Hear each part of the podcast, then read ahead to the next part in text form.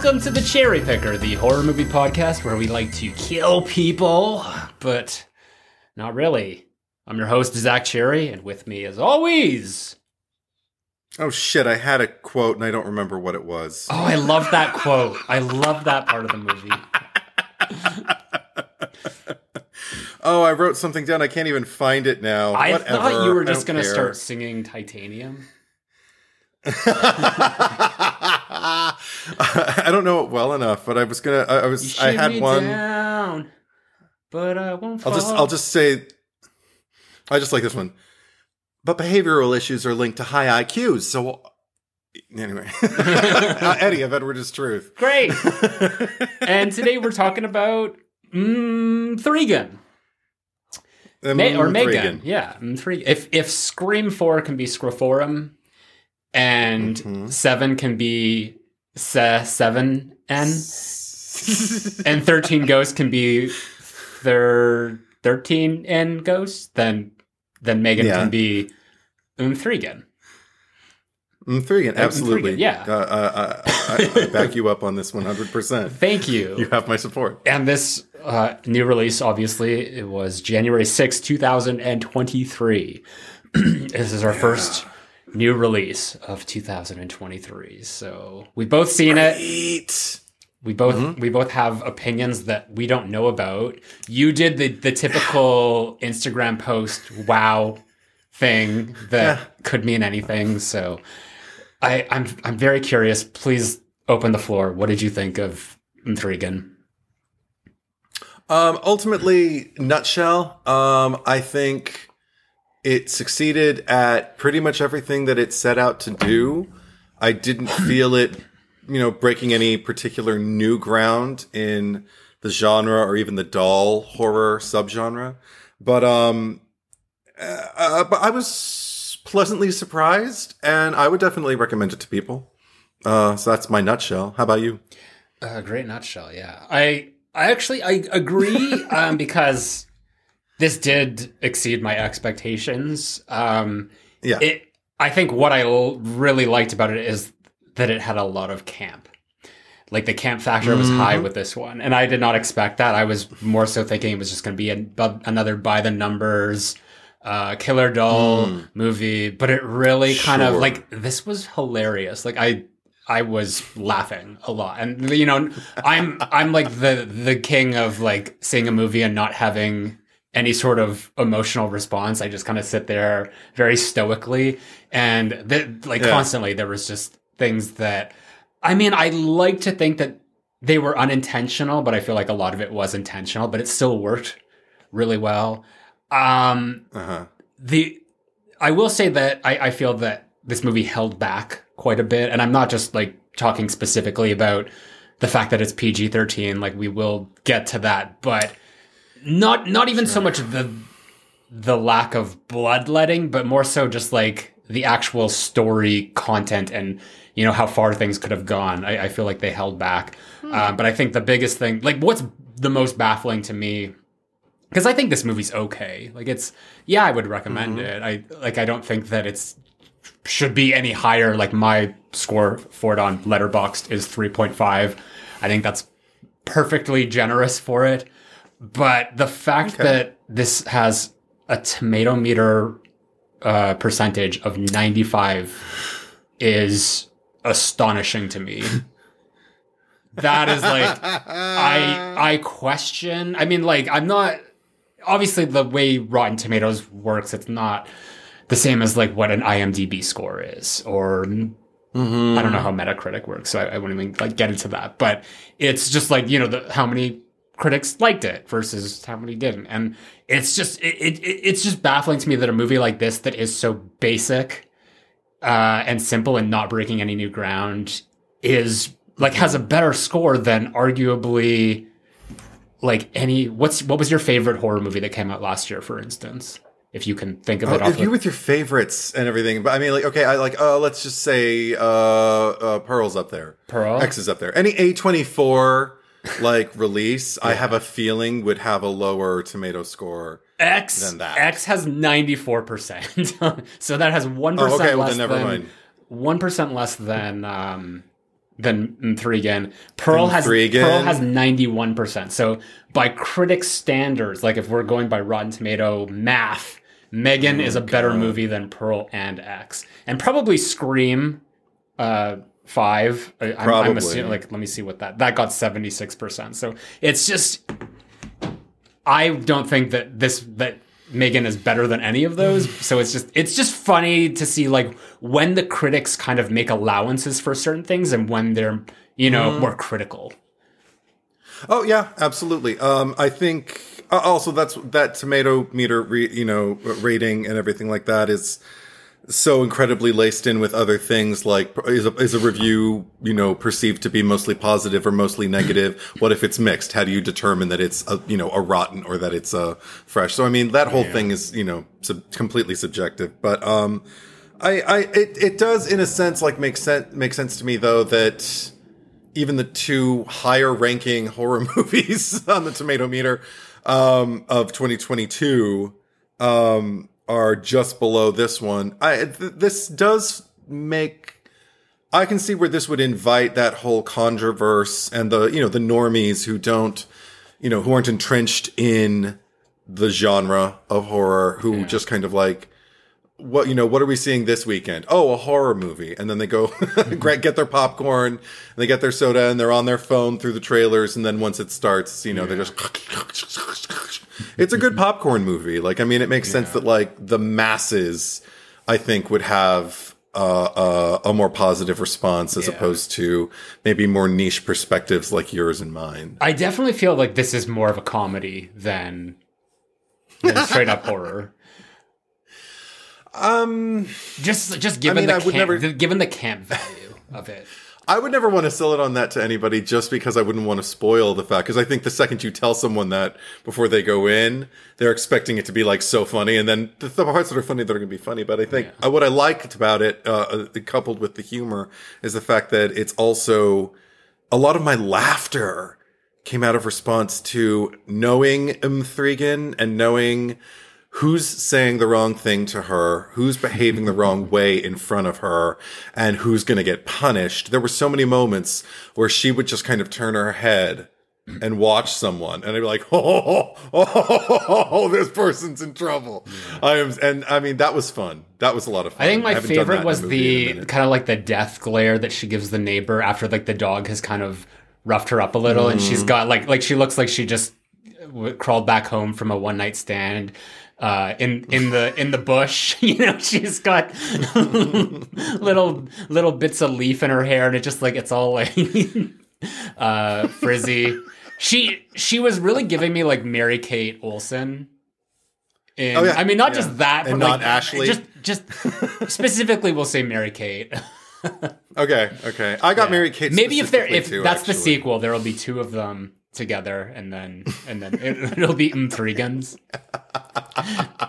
It's gonna Actually, can we just uh, can we ne- just talk about this right Yes. now? Of just like what if if this does go on to be a franchise, like what are the sequels called? Because I saw a few funny ones online, and I think my favorite was Uh-huh. um, mm, three again instead of.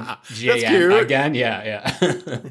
Yeah, okay. I think that's Yeah. spt. Um, yeah, I can't Because for all with in, any on the like spot. for all intents and purposes, like if this if they were doing like the Scriforum route, this would be the third movie by making the Yeah. the E uh, three. I mean, I mean, like I'm just looking at it right now. It doesn't look like a three. It's just like the three lines. But if you go on IMDb, this Mm-hmm. movie is literally listed as M3GAN. So that's that's why Mm-hmm. I call it M3 again. Well, because it stands for. I wrote it down. I can't find that either. I can't find anything. But um, oh yeah, Model Three. So there is a three there. Generative Android. So the AN even is kind of a cheat because it's and stands for Android. But um, yeah, Model Three Generative Android is what what her real name is. Megan for short. That was another thing. I just there were so many great moments that could have been. This is why the movie I think is successful. Uh, in- uh, on one hand, is that they have a very unsympathetic heroine at the helm of it with Allison oh, Williams' character Gemma, who I don't find myself necessarily. It's not like I'm not rooting for her, but I am having a really good time judging the shit out of everything she's getting wrong by acquiring this child. I'm like, I don't know shit about raising children, but I can watch her and cross my arms and go, that ain't the way to do it, honey. Like, if you don't want her touching your collectibles, maybe have some toys waiting for her. I mean, what do you think she's going to see when she sees like this one shelf of collectible, collectible, collectibles like sitting there that are not to be touched and are not to be played with? Yeah. She's a kid. She's going to want to play with them. So give her I something mean, to divert her attention. Honestly, so want to play with your shit. I hated the kid too. yeah. Oh, you did? Yeah, Katie. Katie. I don't know. They were both uh-huh. like. That's the thing. Like this is. I see like a lot of um, comparisons to Child's Play. Um, mm-hmm. Of just like you know, like yeah. uh, Andy and Karen, the, the mom, and I just feel that like it. What works so well in Child's Play is that you know we really have a sense of uh, uh, of these who these people are, and they feel like real people, and we care about them. Like mm-hmm. we can see their their suffering. Whereas here, it's just kind of like it's so on the nose. Like everything is, it, it's basically presented there. Like the kid got into a car accident where the parents died, and now we're like the tragedy was all kind of like sensationalized in a way, whereas in in Child's Play, and I don't want this to be a thing of like uh, Megan versus Chucky, but just like in Child's Play, we talked about that in that episode where we don't really have like there's a whole scene where um where Andy has a conversation with I forget if it was like Chucky or his mom. It's just something about like daddy in heaven, or like he talked to Chucky about, mm-hmm. or like I think it was like Chucky said that daddy sent him from heaven, or something like that. That yeah. just like so deep yeah. for what that movie is of just like that whatever yeah. tragedy that that this family has suffered, which is never really like on the surface, but it's there. You know that there's there's obviously issues like this. This woman is struggling to support and raise her son, working in, at this shitty job, uh, and we don't really get that here. It's just it's just kind of like, all right, it's a fun. It's it's like one of those like what's the Kate Hudson movie where her sister dies and then she inherits the kids. I'm pretty sure it's Kate I Hudson. I don't know what the movie is called, but that sounds very familiar. Like that does exist, and it's just like let's do that, but like a horror movie, and that's kind of you know where like the the cool aunt has to learn how to like this is the the thing that's going to change her life but none of that happened it was just it was so incidental that like for, like the movie could have literally just been like they didn't even have to kill the parents. They could have been like, "Oh, our parents are on vacation in Europe, so you're watching Katie for for a month or whatever." And she's like, "Hey, I want to try this prototype out on the doll because I don't feel that like other than the scene where they're demonstrating the doll and the people are watching and and mm-hmm. that and she's like, "I miss my parents." Like that's really all the only time that it comes up. Well, she has, I mean, she has a full breakdown. Like, she's supposed to be there performing, you know, yeah. for her aunt to like sell this android and inadvertently does a really successful job at it. Um, plus, we didn't do a premise or anything like that. You cool? Do you want to do a premise? I didn't. I didn't write one. I, just, I was just going to read like one that the that was provided by the movie. Do you want me to do the premise? Because go for it. Megan, go see it. there, there you go. okay, sweet, Megan.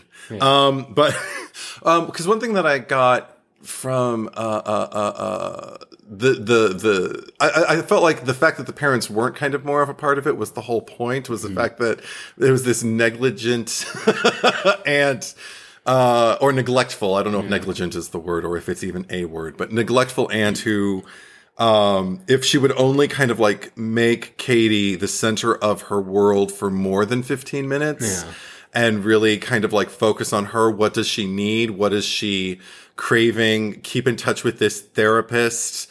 Uh, who Katie has, who's assessing whether she's going to stay with you or the crazy parents in Florida. Yeah. And um, do we know just, that the parents are crazy though? It just there's just sort of thing like she just all she says is that she's like so, but they're from Florida, so like we're supposed to fill in the blanks. Like, yeah, if it's Florida, you know that's where all the crazy shit happens.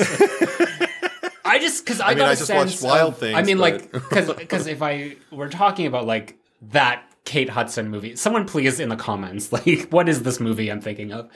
That movie, I'm sure that there was an arc for the character where you know she she turns her life around. Where I feel like nothing in the movie in terms of Gemma like she, there, she doesn't really have an arc.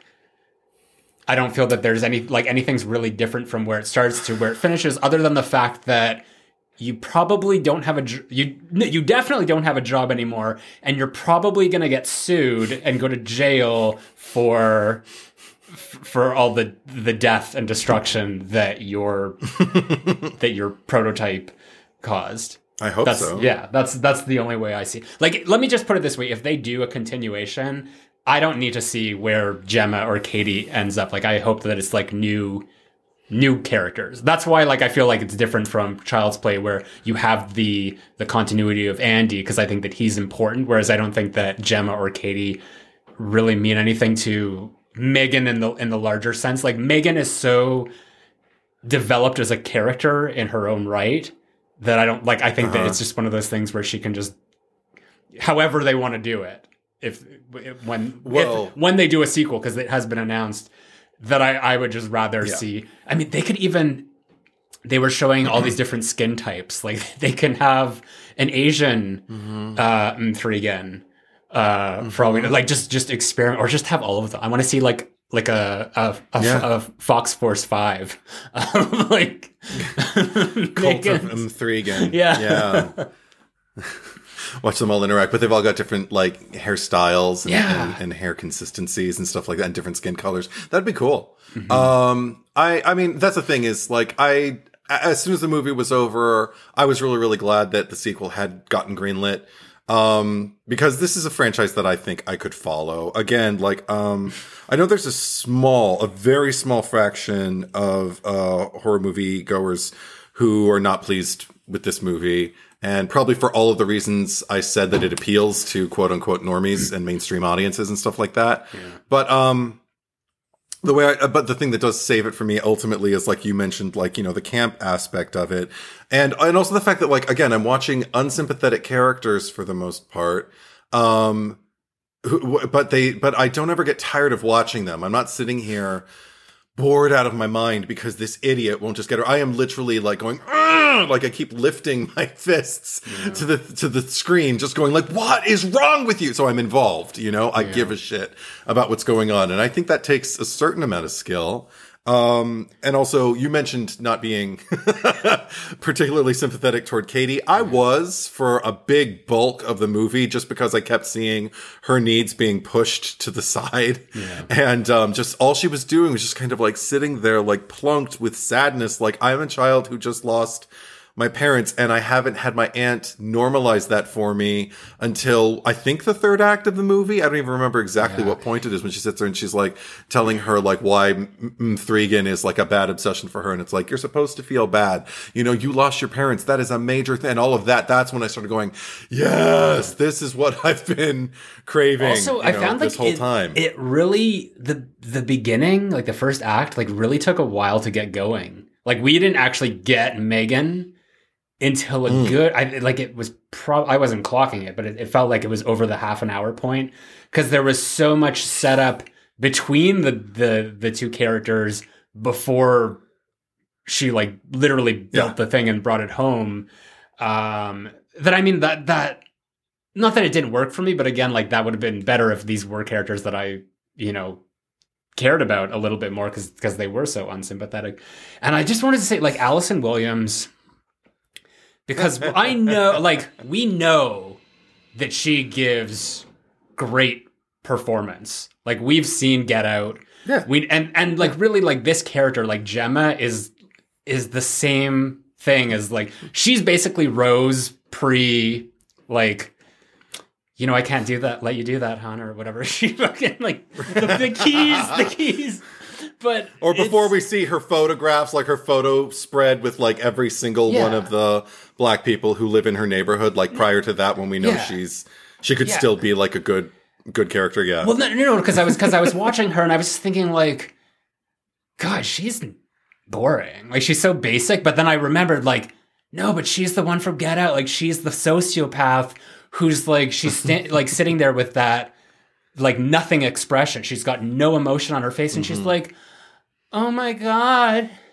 Do you think something happened? You know, like- so I'm just thinking, like, I just felt like they she deserves better than this role. I mean, not to say that like this was a, a nothing role, but I just feel like they could.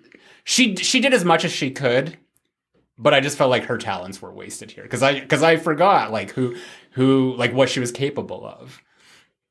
Well, because what's funny, I watched a couple interviews with her uh, in preparation for this pod, and one thing that I liked was they asked her what attracted you to this and what attracts you to horror in, in general, because she's not as a as a movie fan, she can't really stand horror. She can't watch a lot of it because it really does stay with.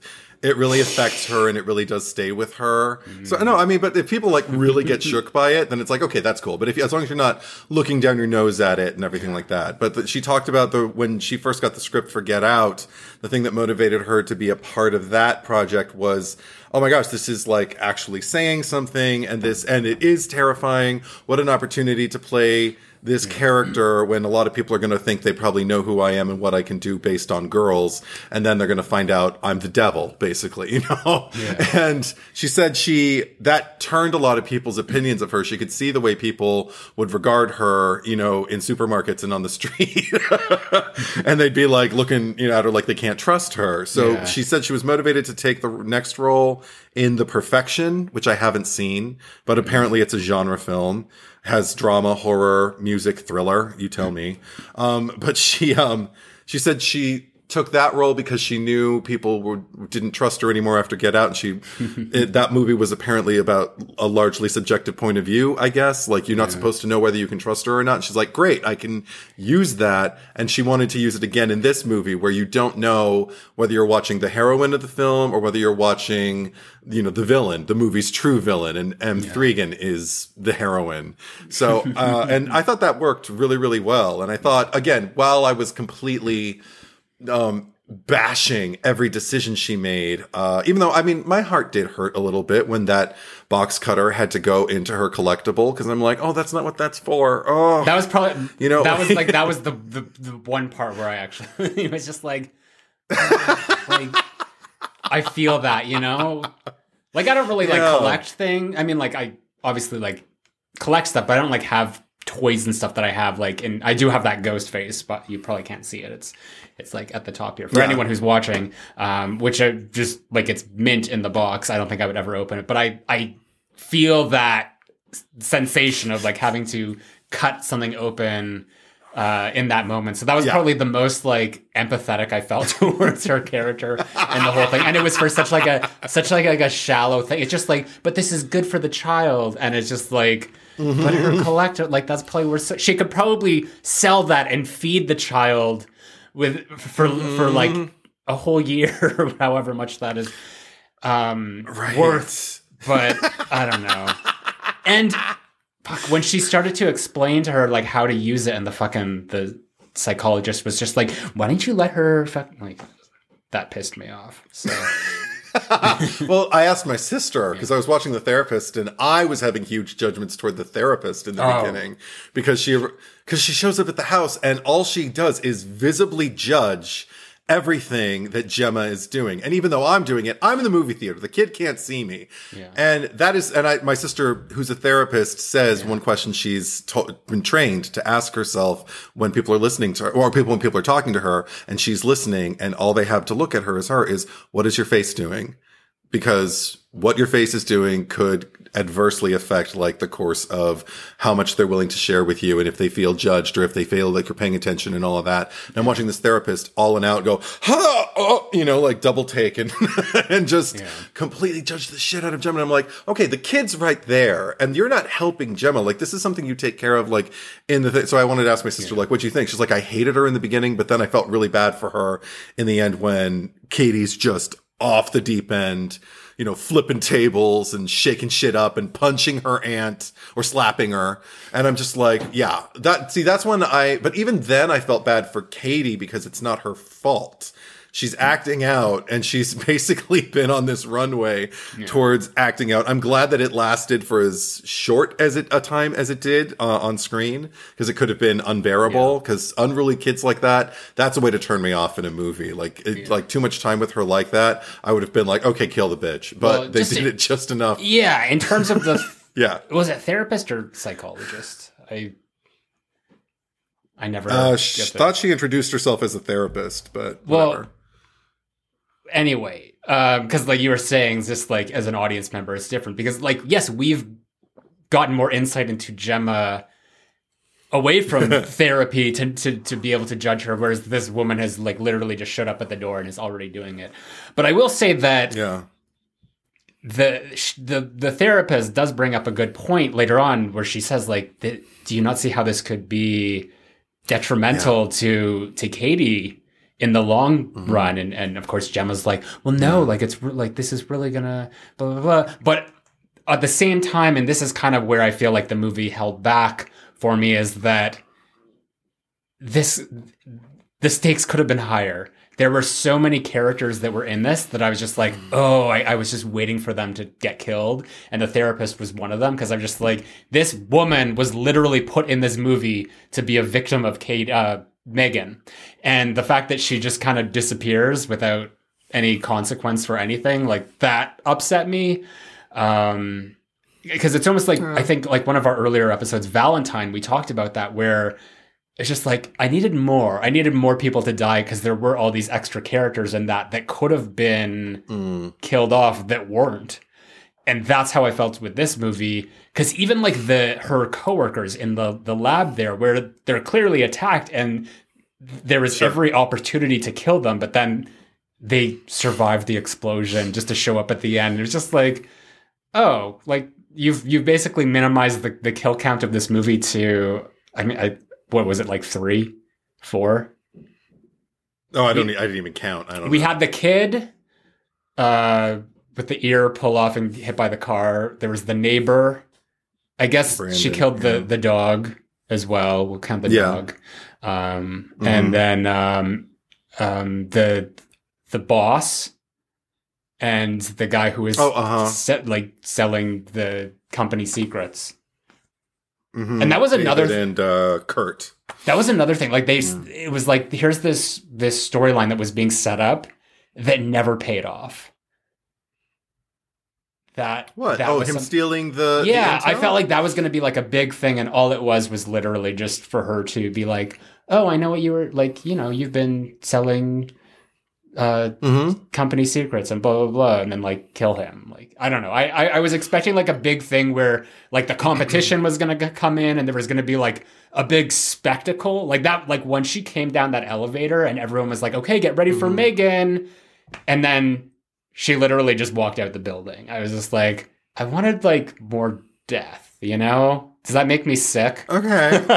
No, no, because you're a genre fan. Yeah. But I'd say um, it didn't really enter my mind because I, I had enough to play with. Like, I mean, if, if the movie had been lacking more for me uh, in uh, over the course of the story, I probably would have been like, just lean more into the violence. But I felt like ultimately everything they were doing kept me enveloped in the story. Like, I wasn't going like, so we could really use something here. Fair. Um, but uh, uh, uh, but that, yeah, no, that's just me. But um, well, it's just almost like because we, we thing talked about this in, in Child's Play because because I think Mm-hmm. we mentioned specifically because the cherry picker for that episode I chose uh, Walter Criswell who was the the manager at the the department store where Karen worked because he was just he was another one that was just Mm-hmm. like prime for like Chucky should have killed him because he was just a, Oh, like a- totally, a, yeah. piece of shit and that's how I felt like so many characters in this movie where it's just like you know someone someone rubbed Megan or Katie or Gemma or mostly just Katie or, or Megan the wrong way. It's just like,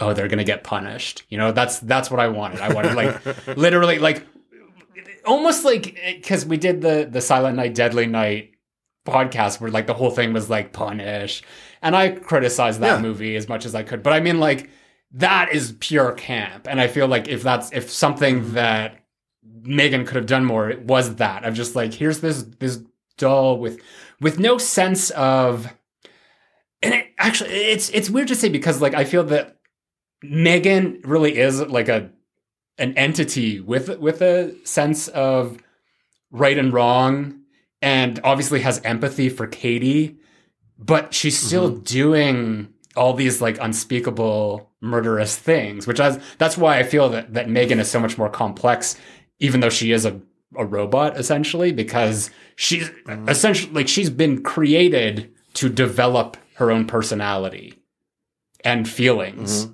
To uh, like about things, and that I mean, like again, that's not breaking any new ground, but I did like the way that they did that here because I think like Megan is kind of like the the most interesting character of the whole piece. Well, that was one thing. Like considered. again, not right. Not to like you said earlier, not to compare it too much to um, anything that Child's Play related. But I did feel while I was pretty well into this movie, I just kind of thought, wow, I feel like this is succeeding at everything I thought the Child's Play reboot uh, failed at. Like in terms of just messaging and in terms of like uh trying to kind of like update the subgenre of you know the doll horror and everything like that um making it culturally relevant and everything like that because i remember uh there were th- there were things that bothered me. We, we never did and i don't think we ever will do with child's play. Was it 2019 was that when the reboot came out? Yeah, you never know, but but no, go ahead. We, Um, you never know, but one one one huge flaw for me that really really bothered me about that movie, I remember, is that uh, Chucky watches a horror movie and starts to kind of like learn violence or whatever, which made a horrible point that seems to be very anti-genre and very much kind of like what the people who are arguing why these movies shouldn't be made, you know, would say, see, it programs people to do this thing, which is ex- the exact opposite, especially the fact that he was watching Texas Chainsaw Massacre 2. That hurt me. But, um, I was- I- that was personal. I was just kind of like, now I'm against this movie. the Yeah. the the premise or the beginning of that movie i've only seen it once i own it but No, like, me yeah, too. I, I didn't love it but um No. the the opening wasn't the whole thing that it was like a, a disgruntled employee of the the Buddi line because that's what it was called Mm-hmm, they they either like didn't include the chip that like prevented the doll from becoming a like a homicidal maniac or put like a or Right. reprogrammed it a different way or whatever so if it's already been programmed to be a killer Yeah. what purpose does does it have to have chucky watching a horror movie Mm-hmm. and develop Sure. s- like a, a sense of you know how to how to murder someone like that, Right. that doesn't make it that just seems like bad writing i'm all Well, about yeah, calling I mean, out the bad like- writing these days. But it seemed the thing is it seemed to be trying to make a point about like us like you know and, and uh the, the the i mean nothing different than like mary shelley's frankenstein with like just because we can does that mean we should you know kind of thing? Like should we be playing god? Should we be you know like and and even more specifically like in the case with like M3GAN should we be making things that can act as kind of like facsimile parents you know? Um yeah, and and be there for to to kind of like fill in the blanks where the parents Almost may like a nanny, not be able to deliver every yeah exactly. But at the same time like the it the reason why it, it, it didn't work for me there was like the, me- the reasons you mentioned in child's play it are are just because it was so sloppy. That was so incredibly like you know somebody didn't realize well we already didn't program but then what if you watch as a horror movie and people weren't thinking? I just felt like it was a lot of bad decisions. Whereas with this one i felt like it was very cleanly and purely always pointing back to us and what we're capable of and what we also rely on technology for which i liked there it said it perfectly in that um ad for That opened the uh, movie. the first M3GAN. Uh, well, yeah, where the, the, the but no, the one for M3GAN actually, where they say she'll take care of the little things, so you can focus on what's important, as if those two things are separable. Whereas the little things, any any person with any measure of compassion who's ever been anywhere near a child knows that the little things are what's important when you're parenting a child. It's not about the big picture. It was, um, yeah. I, I also just wanted to say of the the Child's Play 2019, like they were also juggling the fact that they were recreating the same characters, and and obviously it wasn't mm. a, like a shot for shot, like straight up remake. They were doing a lot of things differently, but all like the, the detective Mike character was there, and Andy and his mom and all that. So it's just like they were still trying to live up to this legacy that they would never be able to and that's you know that's why that movie's a mess um but Sure.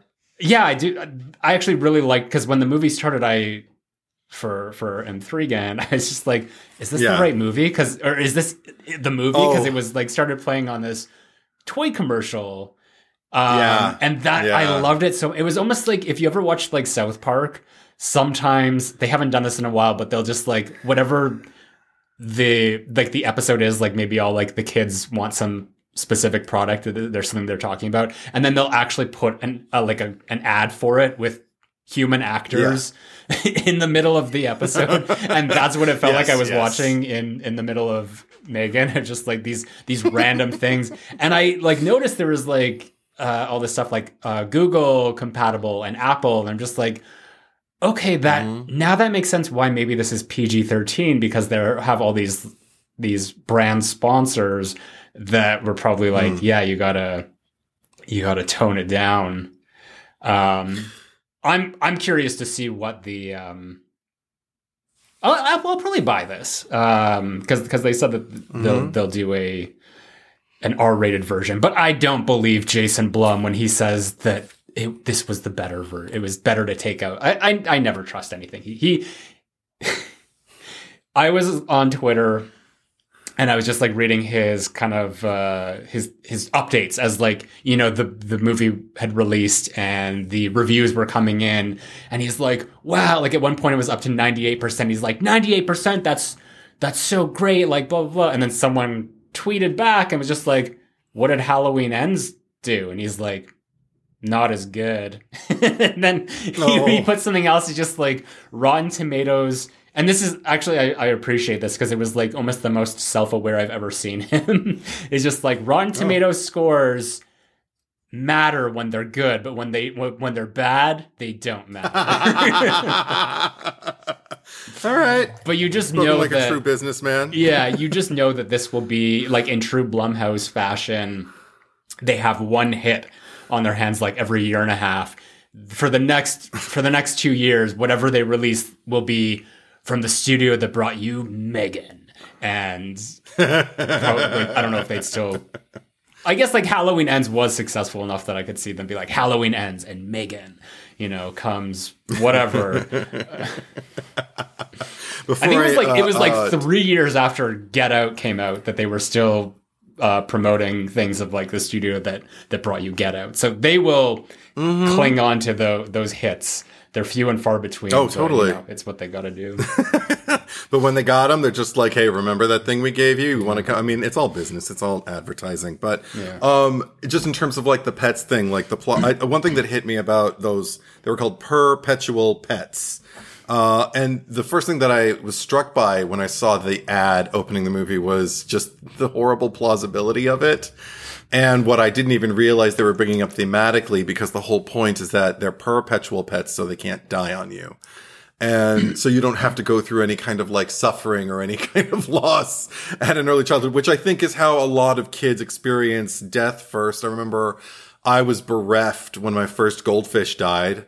Um, cause it was the first pet that I ever was solely responsible for. I had to feed him and make sure his bowl was clean and all that kind of stuff. And he lasted less than a week because we got him from a carnival. And I remember when we had to flush him and I remember uh, uh, like an hour later after we flushed him and said goodbye and had the funeral and everything, I was crying in my room and my parents had to come in and console me. And, um, so, I mean, it was interesting to think about like an early, I mean, I did this after the movie, but I just thought about this early, you know, kind of like, uh, equation of death that I had, the way it was introduced to me and how here the, the, the irony of here this girl has been given this gift with the whole thing. It's just like so you won't have to you know to put off your you know you having to deal with grief and loss and anything like that for much later in life. And then what does she do? She instantly loses her parents. Like and i thought okay that's a little smarter. Uh, i mean it, it's a more in retrospect thing. I didn't know that's what they were telling me at the time but in retrospect looking at it i thought like okay that works harder at you know like kind of like setting things up thematically than a lot of horror movies do these days Okay. but i I'll- did I'll- I'll give it that. her parents were but i did think her parents were absolute idiots Oh, like yeah. who number one okay who speeds in the snow then number two who just stops in the middle of the road on the snow just Yeah. like okay cool. No no no well you, well idiot you can't just sit there i'm like that's why. Mm-hmm. i mean that that also started to set up my god okay i'm going to be watching a bunch of people making a lot of mistakes in this movie because i did. But um i thought that was i mean they didn't even know that you put chains on the car i don't i mean i've always had four-wheel drive so i've never had to put chains on a car but if it if i lived in a place where it snowed and i didn't have four-wheel drive everybody knows if you're an adult and i mean they're raising a child that's neglectful. I thought like, okay, so fuck If them. anything, like she's probably better off I feel that them. yeah, like I think she's better off with Gemma and Megan. Because at least Megan's Yeah. gonna take care of her, and Gemma's like, you know, cares. Gemma's that, there. you know, Gemma's she- there. She's got more time for the, the things that matter, you know.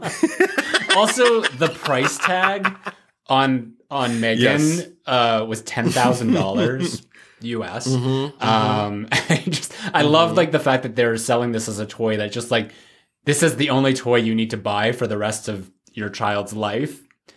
Um, like the once you get this, you don't have to get anything. It's it, it's basically the iPhone. It has everything in it. It's the TV. It's the the camera. Yes. It's the the, Uh-huh. the MP3 player. All that shit. And it and it also Mm-hmm. The has a calculator. yeah. Um. That Yeah. they're just 'cause- yeah because the whole thing was like yeah, and we're gonna sell these for like a higher price. And I was thinking like okay maybe a thousand, two thousand at most, but like ten thousand.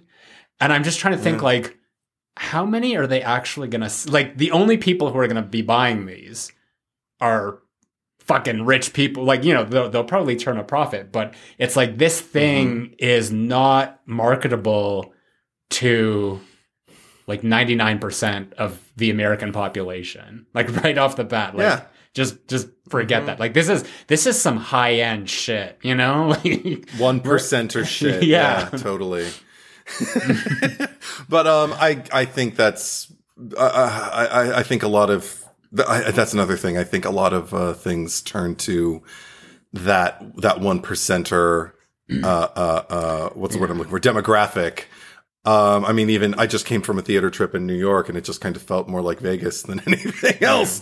And I was just kind of like, oh my gosh, they're like, but the, the the way the ticket prices are and everything like that, I'm just like, okay, the only people who can really kind of get into this are high end, you know, one percenter, or maybe not one percenter. That's a bit high, but you know, the people who like, you know. have a, a, a a a disposable income What's and things like that. And funny about the that, world though, is getting more and more like that. yeah, that this is the the whole purpose of that is that this is the toy that you don't will replace all toys. You don't have to buy anything else.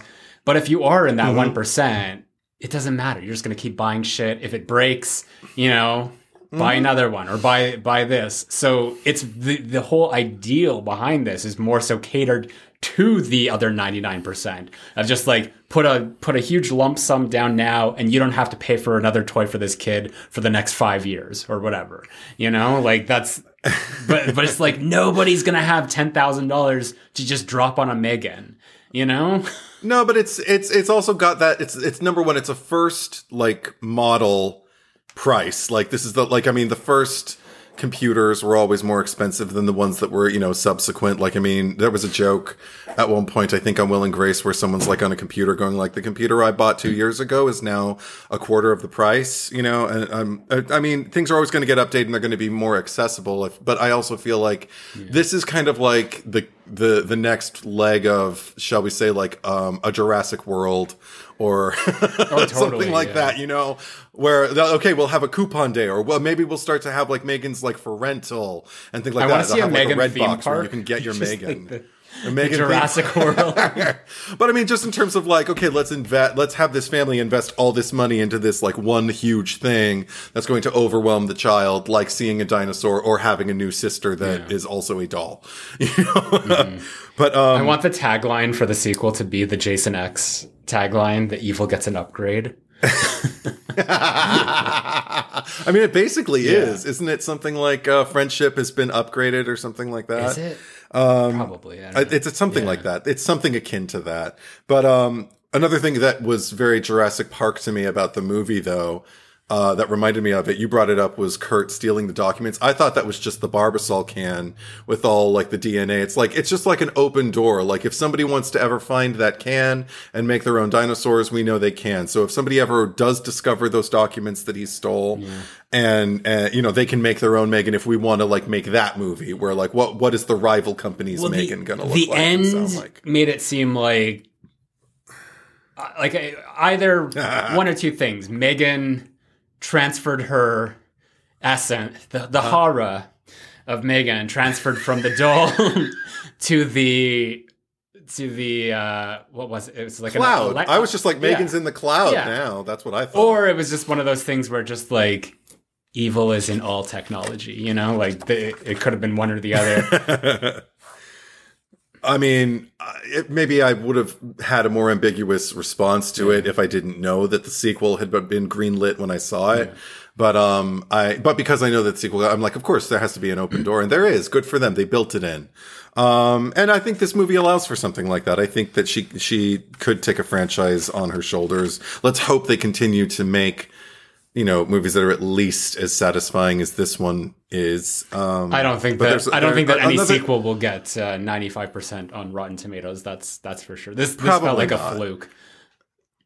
Yeah, but um, but I mean, also they did. I think they had a real good uh idea re- releasing it in January, which is usually where like horror releases go to die, or you know, people will pay always. This is definitely like the horror the- release in January, but it doesn't always get a high rating. Yeah, like this is definitely. I mean, we had Scream uh, five last January, but uh, I've definitely noticed Yeah. like lately, just in the last couple of years, January is now kind of the en vogue. It's redefining to, its, to, to, to yeah, it's redefining horror. itself. Whereas I feel like maybe back in Yeah. like 2020, what it was just like the worst shit. It was like The Boy Two.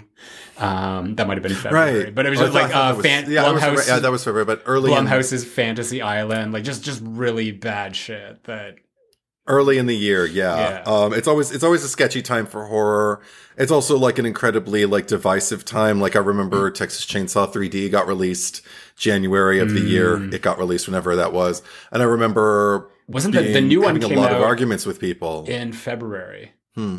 Of yeah that was february yeah. of uh last year yeah. yeah. But um, I remember having a lot of arguments with people over that movie too, over the Texas Chainsaw 3D, because We know I thought it, it, yeah. especially like for well, yeah, and especially like for a January movie, I was like, this is definitely. I had a much better time. At least I enjoyed myself. There have been, you know, January horror. I still haven't seen so many, just because so many people thumbs downed them that I was like, well, geez, okay, I'll just wait for something I like. Like, um, oh, what was that one uh in 2020? Um, they did, didn't they do like a Wrong Turn reboot? And they were at the same time they were doing another I The never Ring. saw it. reboot, I, I I didn't. I didn't see either. Okay. Yeah. Um, and maybe it wasn't The Ring. Maybe it was No, there was Uh, a the there was a other new one- ring at some point. I, I there was I okay. I don't remember when. It Anyway, out, but- yeah. But um, I, if if January is going to start to become like you know the month of the I mean, let's let's put I'm it put it this way: what came out in October last year? Like it just felt like the January releases are now like October is where like horror movie goes to die with with David, David Gordon Green. that that Prey for the Devil movie came out in in October as well, and that was not good. Um, Oh. So yeah, it's almost like Halloween time is when not to release horror movie. Like it's just that's almost the curse now. Hmm.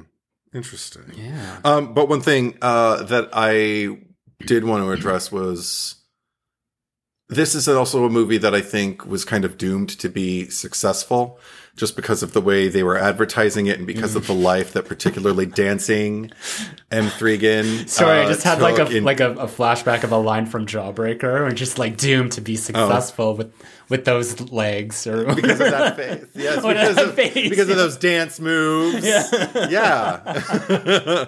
um, but it's true. I mean, people are already like cosplaying her before the movie comes out, and people are, you know, doing her version of the dance like down public hallways and stuff like Well, that. Well, that's what they were yeah Um, marketing the the movie at like football games, just like halftime shows, Yeah. but just like Megan dancers, just you know doing Which- their choreographed thing. I even saw them. They were they were at uh, a premiere. I don't know which one. Where uh, Jason Blum literally was also cosplaying as M3GAN. Yeah, and He loves doing stood drag. with yeah and he stood with four of the megan dancers like the, the, the the the that they had just kind of milling about. They all came together to take this like photograph. And um and he was standing you know standing head and shoulders above like the other ones but it was a funny thing to, to behold. He's but he's, the thing about he's it Megantron. he is, but the, thing, but the the the reason I bring it up is just because it was interesting from um, a marketing standpoint to see how you know predestined this movie was for its uh, kind of like welcome. Uh, and because people were already talking about it, which is half the game these days, I think. Before your movie comes out, are people interested? And have you already found some way for people to be memeing it and for people to be replicating dance moves like on TikTok and everything like that? Yeah. Um, that said, I did, as much as it helped it, it did f- kind of like make that moment in the film, which could have been a head explosion moment if I didn't know that it was coming. Just her dancing before she goes full Ghostface or Jason, whichever slasher you want to put in there, but deci- decides this is who I am now. I'm a killer and goes after Ronny Chieng, Yeah. uh, his character Dave. But um, yeah, so I that I I was glad that they didn't advertise the singing because at least that was a shock when she Oh, started yeah. singing Titanium. I was like, that was the funniest part. What? Yeah. I was like, what am I watching? And it was so moving up until, and even the, the, the way it was delivered was sincere. So you can be moved by it if you so choose, but it is so ridiculous that it crosses over and starts to become humorous in a way that I think serves the film. So I, I was grateful for that. I wish I could have had a similar response to the dance moves, uh, and not known that they were coming, go like, what the fuck? She's full tilt, like killer, empowered woman. Yeah. I'm going to Well, take over the world. I mean, we know. know we've discussed this before, especially in terms of Blumhouse, Blum- like Blumhouse, trailers, yeah. trailers in general, but Blumhouse especially because he did have that that quote to say, uh, or you know, I'm going to misquote it or whatever. Back when Sinister came out, of that the big jump scare in the movie, not the big one with the lawnmower, but the one where Bughuul was in the bushes and Ah. like, turned the head and Right. or, or no, it was the computer screen. That's what it was, where he he turned Mm-hmm. on the computer screen, and Scott Derrickson, or or did he write that as well? Someone in- involved was just like, yeah, I, I I lobbied hard to have that pulled from the trailer, and Jason Blum insisted because it's because he said that nobody's going to remember it, you know, and it's just Mm. like you do not have audience awareness, No. like like that's the like no. Audiences now this was 10 years ago but especially now everyone knows Mm-hmm. everything everyone knows every frame of every trailer that you cannot hide anything and if he's still operating Mm. under that that belief i Yeah. i mean that's i have no faith in in blumhouse tra- i have no faith in most trailers but especially blumhouse trailers but you do bring up a, Yeah. an interesting point about how lately a lot of these movies' successes are kind of hinged on the marketing because Mm. and I don't want to I don't want to go into specifics because we might cover a lot of these movies on future episodes and I also don't want to like full on declare that something is not good and just you know was popular based on the marketing but we have seen a lot of really clever marketing lately for a lot of movies that are good like okay but it's almost like people get like I even see on Twitter um, I, I can't believe like how much more integrated into Twitter I am than, than when we started this podcast. But but you know, I look on Twitter and I see people will comment on a movie that hasn't even come out. They've seen a trailer and they're just like, "This is going to be the best movie of 2023," or just like already like building up that that mindset and just like that's exactly like you're you're playing into the manipulation like you're allowing yourself to become you know, like feel this way. Like, I mean, like, I don't know. I think, like, for you and I, because we have very different opinions. Sometimes we come together. I feel like we're on the same page here. Um, Sure. But, you know, especially like last week, we had a lot of differing opinions. And then I just think that we've kind of honed, like, we're, we're old enough now. Um, and I'm not like trying to knock a generational thing, but we've, we've, watched enough movies over enough years that we know what we like. We know what what we respond to the best and I and I see like a lot of stuff that that comes out nowadays and I'll immediately see someone just be like best like 5 star. Like there's not really a a system for for a lot of people I find of just like how they will rate move or just like if, if they did like a five star rating or something. Because for me it's very rare that i would give a movie a f- like a full five stars like a perfect score. Like these are usually movies that are real that a lot older that i've grown up with that are like older than i am um, that have just kind of lived with me for so long. And if something comes out nowadays that that I really love, it's I think like the highest I might give it is like four stars. And this like Mm. ratings are so arbitrary anyway, but it's for for instance like X that came out that was like my favorite movie of last year. I gave that four and a half stars. Um, you know, I think that was a great movie. That might have been more generous than it deserved, but I'll see people like take a Megan for instance and be like five stars. And it's just like, what is your measure? What is your what is your measure Yeah. of things? Um, hmm and I I'm gonna call him out. Um, and this is nothing uh, in particular, but uh, Ryan C. Showers, who I like really started listening to his podcast. He's does great coverage on the Scream franchise, just like full episodes. And I was listening to one. This is an older episode because I'm going through them. So hi Ryan. Um, I was listening to the one where they were talking about the Halloween franchise, and it was just funny that they him and his guest kind of took a, a moment to just go through all of the sequels and rate them out of five stars. And I was, and he even commented. He even said like, you know, I feel like I'm just giving like just being the nice parent and just like you know these movies probably don't necessarily deserve this but like you know there were so many that he was giving five stars to. And i was just like wow like like h2o um i would never give that five star like the as far as i'm concerned the only halloween movie that i would give five stars to is the original um and i think everything after that is just like to varying degrees like like middling with a few that are like Sure. really on the low end but i i just personally i can't i like i can't attach myself to a, a movie especially something newer or even like you know within the last Mhm. 20 years unless it's like really life changing and for for you know all due respect that might like halloween h2o might might be that for him so i'm sorry ryan i didn't mean to to use you as a as punching that that was just the first thing that came to mind because i i listened to that recently but i Okay. I'll see this not just not just with him, but like a lot of people uh, on Letterboxd or you know on Twitter, and just be like, "This, you know, five stars. This is a perfect movie." And I'm just like, Yeah. but if you were to really get down to the nuts and bolts of things and like compare Megan, which you're saying is a five star movie, to I don't, I don't. What else do people love that like came out within the last five years? I don't know. Happy Death Day. Um, th- th- that, Sure. that, that, I, that was a five star movie, or or even like we'll say Halloween 2018 because a lot of people would rate that as a five star movie. So it's just like I would look at, um, like Megan versus that, which is not a great comparison for me because I also think that that's an average movie, but I know you really love it. So, like, but do you see the comparison I'm making? Like, how do you measure what is perfect when you're saying that everything that comes out, if like you had a positive reaction to it, five star movie?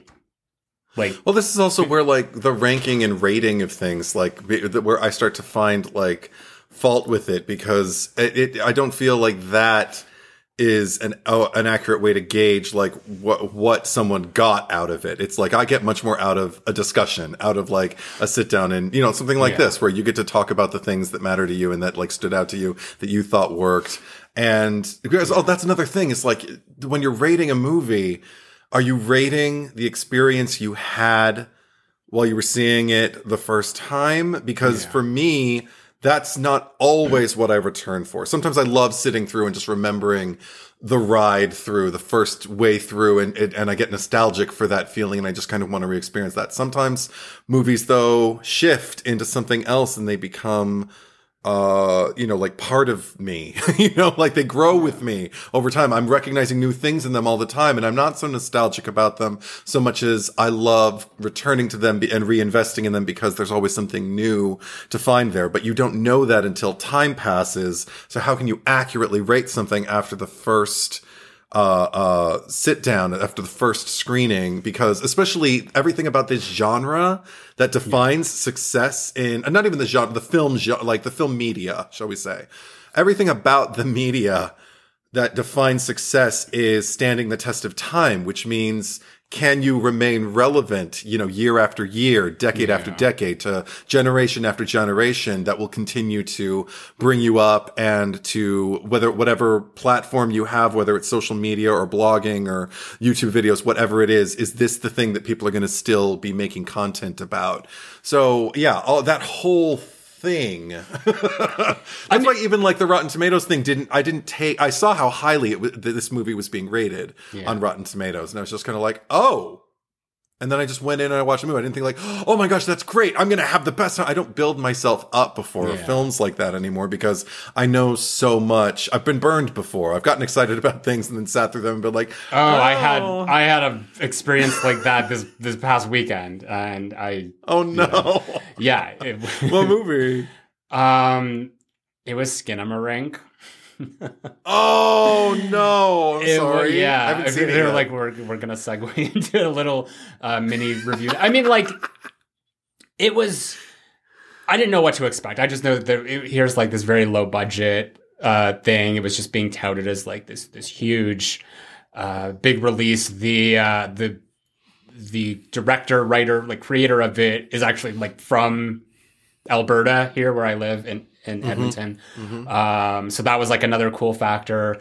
And it was just like it was like a, a limited screening at, at, an old theater. Like it's it's cool. Like I want to go to that. And I just you know sat through the movie and I just could not for the life of me understand what I mean. Maybe people were seeing whatever like they were praising saw it a different way, but I just saw something that was really uh, boring to me and i just question like is this art so i mean like okay. I, I, I i appreciate the fact that you know movies like this can be made and yeah. skinamarink uh, talking about like movies like that can be made and like actually find an audience somewhere and you know take off because it sure. does give hope to to up and coming filmmakers that mm. you know that you you do have a platform there there is you know a place where you can get your your movies uh, screened for people.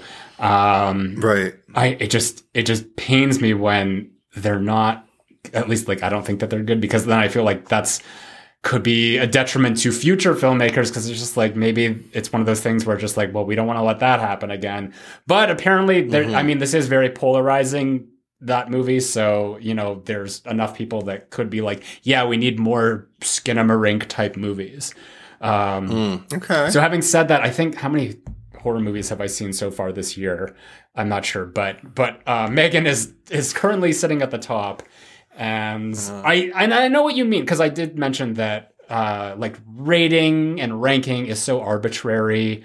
Um, yeah. It's it, it's such a personal thing as well mm-hmm. that it, it's hard to to put your shit out there and not have someone be like your opinion's wrong and I hate you. And just like, you know, exactly. get, get all worked right. up and sh- like there's there's one a ranking of the Scream movies that's floating around on Twitter. That's just like the the caption is like, is this not the best ranking uh, of the Scream franchise or something like that? And it's um uh, I forget what it is. It might be like closer to yours, but it was just like two was in last, and all like the oh. two stands were just like no, this fucking ranking sucks. and like that's the that's the thing. Like it every like every opinion. and if yeah, like if you are yeah. going to rank and rate and, and all that shit, like it's it, it it's also subjective. that I, I just wish pe- more people saw yeah. it as an open door to yeah. a conversation rather than a closed door. You know, like, okay, that's it. Your opinion's obviously not worth my time. Slam door. Yeah. It's like, no, you could, I mean, you have the right to do that, but you also have the opportunity to ask, so I noticed what you had there at the bottom. Why? You know, that you can like, I mean, like, yeah, for you, I'm so fascinated by your Texas Chainsaw ranking. um, that like that I could listen to you explain that to me for hours, and you have actually swayed. Yes. my opinions on certain things so it's you know that mm. that's why it's always good to to get an opinion and just because i feel like i was you know uh, um being uh unnecessary to throw him under the bus later. I will say that Ryan Showers, you know, he he's a huge supporter of Scream 3 and in mm-hmm, particular, mm-hmm, yeah. like listening to his thoughts uh, on that movie have kind of given me a newfound appreciation for for the film which i mean like i know we've had discussions about it and i've definitely like found appreciation from uh, out of it from you but it, which is funny because Yeah. i rank it much higher than you do in your Yeah. right even even before my opinions changed like i like you've always had that in last so that's why it is Yeah. important to like allow that open door because you know it's Yeah.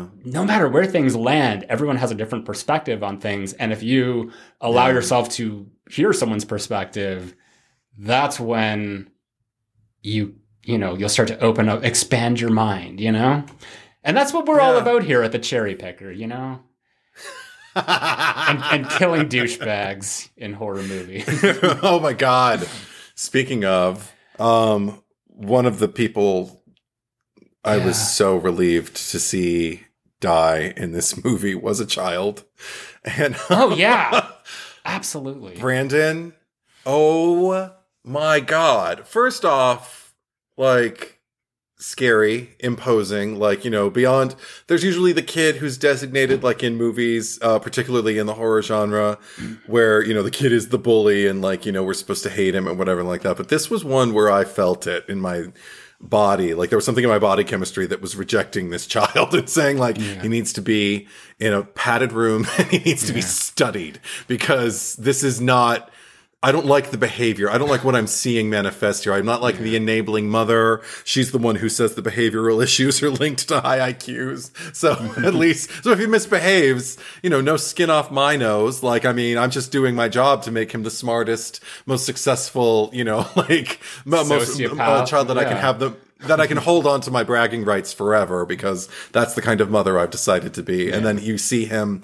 The thing that really pissed me off was when um he showed that little spiky whatever I don't know was it a fruit or tree growth whatever it was like a shrub or something and he's but it, it was spiky and he put it in Katie's hand and squeezed her hand around it and hurt her.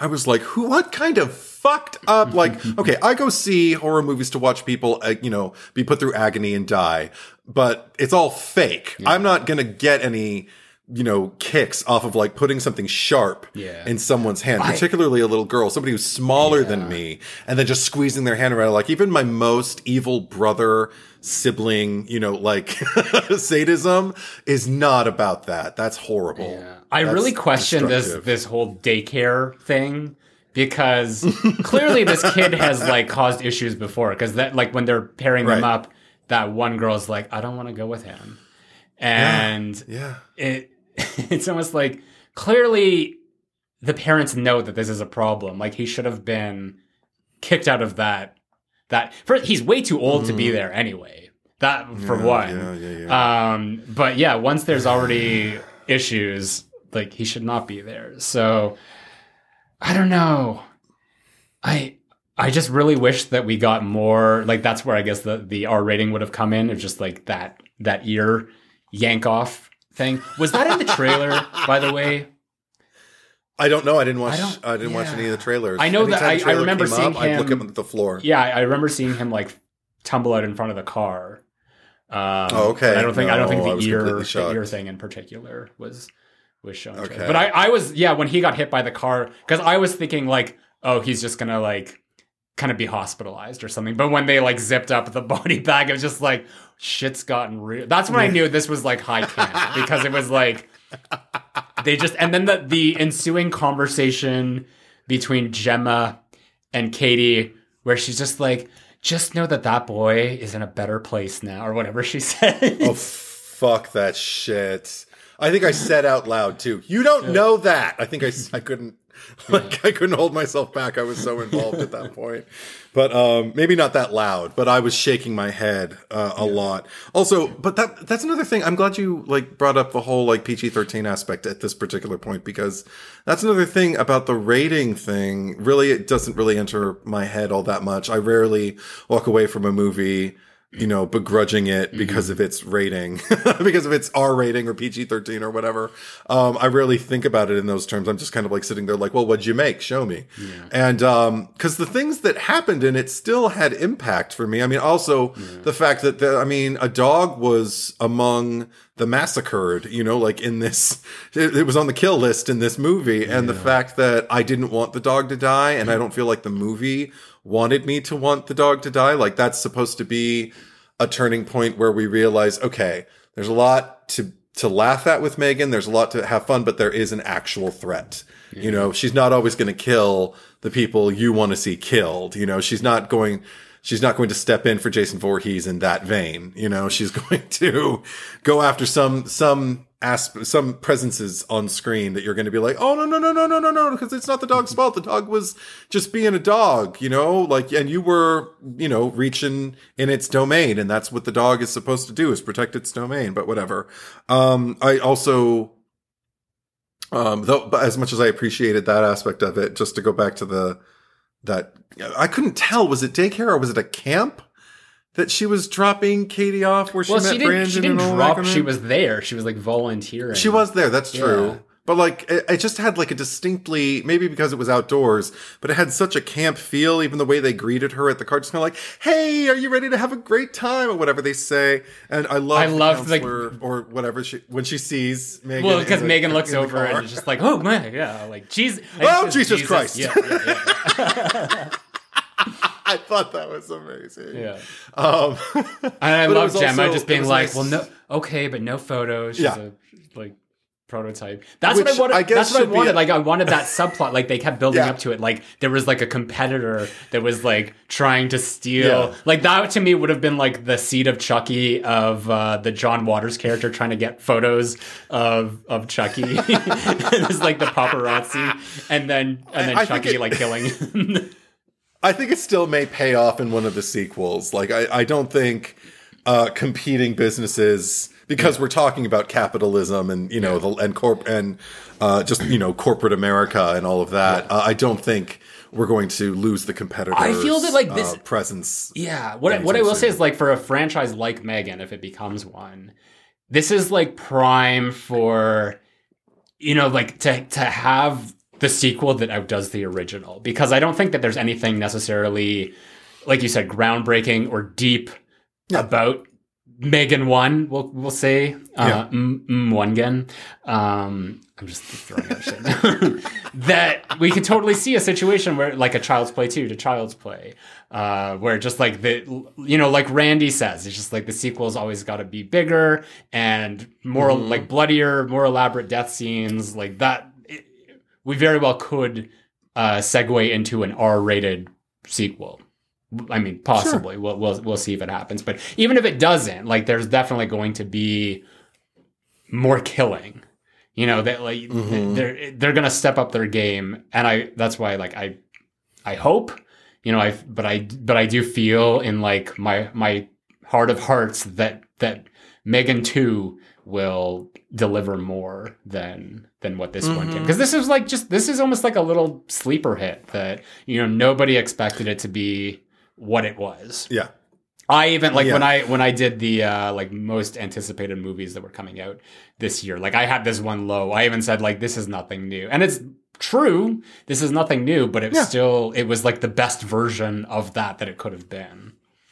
To a point. Yeah, I agree. I agree. Like, um, because I, I wasn't particularly. I, I think it definitely the fact that I had low expectations going in um helped this movie and probably makes me forgive a lot of things. Like I, I was just thinking about um uh uh uh, uh the whole deal with the uh, demonstration. Um, oh no no wait, the thing that you were just addressing with um uh uh uh. uh Shit, what were you just talking about? you just mentioned something about the movie that I was just kind of like, that was a huge plot hole. That oh, um, um, um, um, um, fuck, I can't remember things anymore. My brain it. is broken. Um, we were talking about the camp, the the camp scene. Yeah. We were talking and about then there the was something dog. else. We were talking about Yeah. the uh, way earlier. We were talking about like when she got out of the elevator and and then the bodies were there. Yeah, no, it's none of that. Okay, it'll come to me. But anyway, um, I will, I will, I have another point to make about Yeah. uh, Gemma. One thing that I did appreciate though about her that I hope they kind of keep in uh, any sequels that they make. I hope this is like a, a, a Oh, so you want to see Gemma of- come back? No, no, no, not Gemma, but what she does on screen because she's. I love the fact that she's kind of equal as much as she's like a neglectful guardian she's also equal parts mad scientist and eccentric artist like that after that exchange she has with katie yeah. that like kind of like sets that you know that ball rolling again like okay now i have to go and like fix all of this stuff i've got to make like M3GAN work because now i'm motivated because my so, you know a kid like my niece needs it mm. so I'm going to stay up all night and I'm going to have a montage and I'm going to, you know, make this thing work. And that made her, well, before it ever made her sympathetic, it at least made her have an interesting kind of like inner life that I could follow. Like, okay, she's got yeah. a passion. She's motivated to do this for, you know, the good, which kind of puts her on, you know, standing alongside so the the mix of like a Dr. Jekyll or a Dr. Victor Frankenstein, and yeah. I really appreciate that um, because the, at least there's a motive beyond like this corporate kind of like greed uh, for success and to just be bigger and better and all of that. Like it's also to heal something that she could heal if she would just kind of open her heart and make time in her schedule, you know, for this new little life that she's responsible for. Um, and I love that the movie knows all of that though. That's another thing. It's just, I love the fact that like when they have the conversation we've been waiting for them to have the whole movie where, you know, the, the page kind of turns with Katie and she goes from, being this really sympathetic kid to being this, you know, squalling brat, but it's not her fault, but still, my God, that's a lot. To being back to being like this sympathetic kid who's going through something really, really hard. And now we're rooting for her yeah. to join up with her guardian and to beat this this presence of uh, M3GAN and still have me kind of you know worry about the two of them. yeah. I don't think it's all going to be smooth sailing from here on out, but I because I do think they're both deeply flawed people. But the fact that they are. And that oh, I'm there's no way. There's no that. way. I mean, like I said, Gemma is going to jail, and Katie is going to yeah. stay with the crazy uh, grandparents in Florida. Oh, in Florida. Um, I guess maybe for me for me like i just to get back to like the how i felt like felt it held back a bit is that i thought that like the big climax was going to happen at the uh like the office ah like during like yeah. the big unveiling of M3GAN and that's why i thought like okay all of the key characters are uh, coalescing here. Like even the therapist, like she was there at the end. That's why I'm just yes. like, why did you have her here? There's no, there's literally no reason for her to be here um, and then just disappear. So that's why I thought like, okay, the the big action is going to happen here at at this this mm. this event. Uh, like they were really building it up. Like even the what was the Dave, the yeah, the David, boss or whatever. The, the yeah, because he was just like, "There's not enough people here. There needs to be more people here." So I'm just like, "Oh, this is going to be big. there, the blood right. is going to be let." You know, and and then it just like, but then they left and they went home. Um, yeah. And I guess like that's not dissimilar from Child's Play because in Child's Play, like the the first movie ends at home. Mm-hmm. You know, they go back to the apartment. That's where right, the, right, right. the the the climax takes place. And then it wasn't until Child's Play 2 where they're literally at the factory. So I don't know. I'm thinking like yes. maybe if we do get a M3GAN 2, like it'll end up at the the M3GAN production factory and you know there's like a big scene there. If they or she'll if be they at the other company.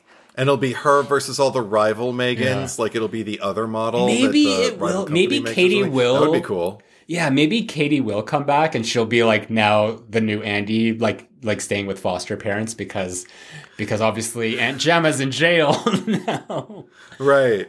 I wouldn't um, mind her coming back like Clear Rivers style though, like Gemma. she doesn't have to be in a rubber room, but uh, yeah. no, not Gemma. I mean, uh, Gemma too. Either one of them. Yeah. I wouldn't mind them coming back in some. So you want Katie where, to, like, to just know, have like a, a, pathetic death in the in the second movie? I, I would rather they play minor roles in yeah. the in either the second or third sequels um and then maybe come back for some kind of like big you know once once it's a franchise yeah. uh that has you know like that, some legs with its yeah, sequels then maybe I, they can come back and stand toe to toe with other characters i just That'd don't think that cool. yeah i don't think that M3GAN is the type of horror movie monster that needs to have a foil like you know Michael to or because I mean like Jason definitely no. should like that's the that's the flaw that we talked about with Friday the Thirteenth that's just like killing off not killing off but like well the first one but just like uh doing away in w- whatever Dropping- way with with, the- with whoever your your lead was in, in the previous movie. Um, that really like the only i- if there was one, it's it's Tommy Doyle, not Tommy Doyle, uh, Yeah. Tommy the other Tommy. Tommy, jo- Tommy Jarvis. Yeah. um, to J- for like three movies where he's played by a different actor each time. So it's yeah. you know, I I think that M- M3GAN doesn't need that necessarily because M3GAN, like I said, is the kind of like she's adaptable to suit her personality to whoever the new subject is. Like she she can be Sure. anyone, and that's why we're you know with Michael and Jason, like they are uh, always going to be them. If Right. that makes sense. I, I also wouldn't mind if there's like a little bit of I don't know if, if I want to use the word message, but I, maybe just like uh, uh, uh, some kind of theme to each one of them. Like obviously, like the theme about like filling in the blanks and like you know, so something else can be there to you know for the in- seemingly insignificant things, so you can take care of the really important things, not realizing that the things that you're kind of disposing of are the most important things.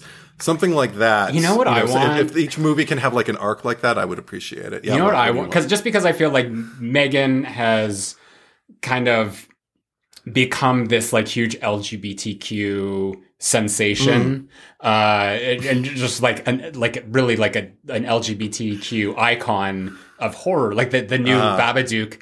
That maybe the sequel can be like a single gay man in his 20s or 30s who like collects dolls and because it's so niche that we've never seen like anything like that it's it's like the Waylon Yeah. Smithers of just like collecting Barbies or whatever he's just like gets the M3GAN doll or whatever just because it's just like oh here's this like cute thing of like collectibles if like you know they they go the route of just like collectible um like toy purchasing or coll- I was going to say collecting again. Um, that that's Right. it. That's the because I mean it's always interesting when it's not always the same hero or heroine. Like it's it's just fun to like play with different types of characters, whether it be Yeah. different age, different uh, gender, different ethnicity. So yeah, let like let's explore how M3GAN interacts with and um and um, um, um, um, influences all types of people. I want to if, like if, Yeah. if if like LGBTQ has like really glommed onto to M3GAN as a horror franchise, then like have an entry where just like the the the final girl is like this like uh 30 year old uh single gay dude who like has nothing else going on in their life but like collecting stuff like M3GAN. That would be hilarious. That would be. Yeah. And it's just like the emptiness of connecting with things that are made out of like, you know, synthetic material as opposed to like, you know, actual human beings. Because we, we Yeah, even had the scene where you could make. when they first came home, or when not they, or when Gemma first brought Katie home, and the the Alexa or whatever uh, was just like, "You have. Yeah. six uh, new Tinder matches," and she's just like, "Later" or whatever. So you know that could be like the it's just like, "Oh, you got some new Grindrs," or just like this this new character coming. up. But it's just like it because it, it really focuses on just like sort of the the loneliness of whoever the person is that M3GAN is attaching to in, in whatever movie. So just like, you know, it could be it could be like a, a an elderly lady in the third one. You know, just like let, I want to see mm-hmm. M3GAN yeah. I that's what I really want. I don't want them to just do another thing where it's another 10 year old girl or whatever. I don't want to see them just Right. like rinse and repeat. Right. Like start to explore different areas of of society and how Mm-hmm. Yeah. um like technology like this um has Right. has really What, what other se- reasons like, could motivate people Yeah. to depend on this kind of technology? yeah, just Yeah. segregated them from like society and, and having a social life. That, that's that's what I want to see. So yeah, give me give Mm-hmm. Yeah, me think- that give me that um, single thirty gay man or woman uh, or or whomever to to have M3GAN come into their life and, and just be like the thing that that saved them, but then you know went on a, a killing spree because you know people wronged them. Oh my god, that's right. If if Ma- at this point now, if M3GAN Two is anything but that, I'm going to be really upset. Oh, see, Yeah. this is why it's it's it's it's. I, I admire the fanboy and fangirl and fan other you know heart. Um, anybody who's a fan, anything. Our our ability to kind of Yeah. weave a best case scenario, a nice direction for a franchise to go in, but I also got to say we got to leave it at the door and just take what comes because unless we're creating it, you know, like and even then you only have so much input as one person. I know. I'm just like so. you- you- I, I, I, I guess I'm just so uh, like disenfranchised with with screenwriters nowadays. Um, Yeah. because I think like here's the thing, like, and I feel like I, I don't have much else to say about the movie uh, if you don't. So, you know, maybe Alright. this this can be the final word. Um, okay. is that this th- there's been this this whole talk uh, like you know we just kind of have been skirting around this like this renaissance of horror over the past couple of years where it's just like horror is back now like everything is like this is the best horror has ever been and in some respects like i agree with that. I think that um, just in terms of like marketing and uh, uh, style and cinematography and direction like i think like the the genre looks gorgeous. Like it's it's never looked so polished and i don't mean like polished in like a fancy like scream cw way but just like it looks like money has been put into it the only thing the only thing why i would say that this is not a horror renaissance th- that is holding things back has been and we talked about this last week the lazy screenwriting. Because i think so many of these movies Yeah. are exceptional in the in the in the way that they that they look and that they've been delivered to us on a silver platter. But when it really gets to the story i feel like that's where things go south and it's not everything but it's a lot of it and that and that's where I, that's the missing link. And i mean if i could if i could like magically um, manifest myself into a screenwriter and ma- and like write Mm-hmm. M3GAN 2 and scream 7 and like all that shit like i would.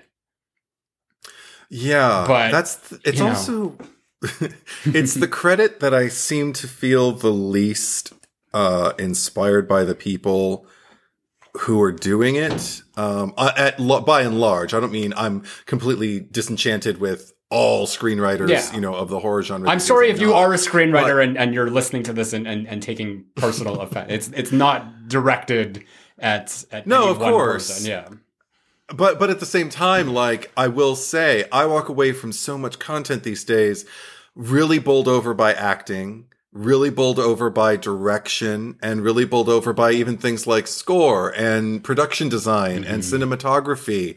And it seems like and, even when they when they're present practical effects or even like in movies like this. Oh that's one thing we didn't really touch on is just like the marriage of uh things you know in the camera and CGI is put in to just kind of like tweak here and there which I feel is like when CGI is at its best when you don't know how much of what you're seeing is CGI it's harder to discern that when a lot of it is practical and then they just kind of fix things that don't quite work to kind of like draw the eye more and make it look more uh authentic. Um so I think uh, that's another thing that I'll really champion this movie for. But things that I keep walking away from horror movies is thinking I wish there had been either more time for this to go through more drafts, or if I know going in that it was rushed through production, um, uh, uh, or, or no, or not, if I know going in knowing that was rush production, I wish there was more time to go in through more drafts. But if it wasn't, and it just was really, really great at one point, but then the studio just put it through too many hands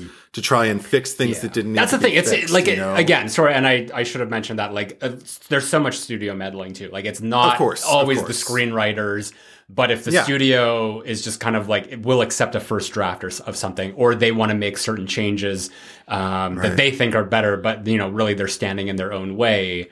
Um, Yeah. Which, especially with with Jason Blum, because you know the guy, he's got enough money, he's got a fan base. I don't feel bad about Mm-hmm. you know saying shit about him, but but he has stood in his own way so many times. So Sure, Um, and that's why it's yeah. harder to break new ground because so the, uh, while it is like a renaissance and there is so much content being you know created and so many different types of perspectives being invited in that might not have been as welcome before for reasons of you know sex or sexual identity or race or age or whatever it may be. Um, I, it's nice to see that opening up, yet at the same time, so much of what is put out is um, either, you know, like a continuation of a franchise or a requeling of a franchise, a redistribution of ideas, you know, like what worked before, and then the rest of it that isn't like brand new. I mean, you know, nothing's new, but I mean, I can still sit through a movie and feel like, wow, I've never seen that before. yeah, And um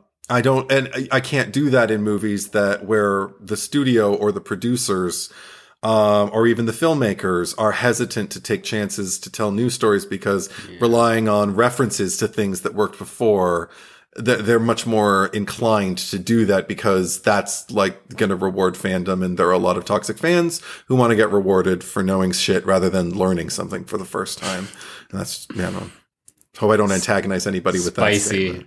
I love it. Yeah. though. okay. All right, let's get to the cherry picker. It's not like we killed people. On purpose. All right. First order of business, we need to choose a cherry on top, as always. And I think I already Hmm. kind of intimated where I felt things were going because we don't really have any strict rules for things. And you Yeah. know, wh- when it comes to the cherry on top, and I, and I think M3GAN is definitely the cherry on top. Yeah, I will second that. She works uh, for me in this Yeah. movie, and through no, She I mean, for everyone concerned, She, she worked, works, yeah, girl. W E R K S. But she, but the reason she W O R K S for me in this movie, I think, is also in no small part due to Amie Donald, who did the body work for her. She's the one who even did the Mm. dance moves and stuff like that. She's a little gymnast. She's got bronze and silver medals and shit. So Great trivia. Good for Yeah. her. And um, Jenna Davis as the voice, kind of unforgettable and always had me leaning forward like to see like what she was going to say next and everything. And a lot of that is the screenwriting so good for them. But as far as her delivery they the two of them and whatever work the the the team did in post to like you know just kind of tweak her and make her more alive i feel like it was all successful and i was always looking forward to what's M3GAN gonna do now? So yeah, i agree. Cherry on top. Awesome. totally. All right. Last week we asked you who deserves to die the most in Scream 5. I nominated Deputy Vincent, and you nominated mm-hmm. Liv McKenzie. And across Patreon. Instagram, and YouTube, the total tally came to 921 for Deputy Vincent versus wow 345 for Liv McKenzie. Oh, thanks, guys. That Thanks was the I because I I I looked and when it gets to a certain Yeah. amount of votes, uh, like I think once it gets to a thousand, it just says like one k. So I didn't have the exact Uh-huh. number on. Like it would have been like between 1000 and 1100 so it was just like Sure. okay they it got to a point where i couldn't even accurately uh figure out what what the difference was but it was a landslide uh so Yeah.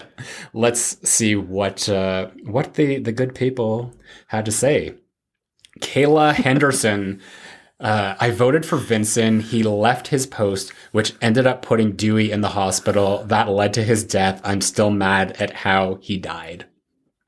Mm, okay. Yeah.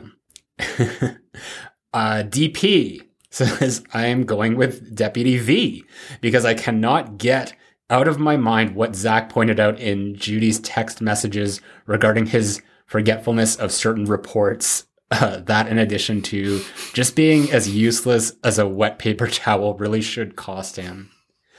I don't think what DP uh, DP is uh, referencing because I don't I didn't bring that up in the in the podcast that we did, but I know that I, I think it was like in one of my videos on YouTube.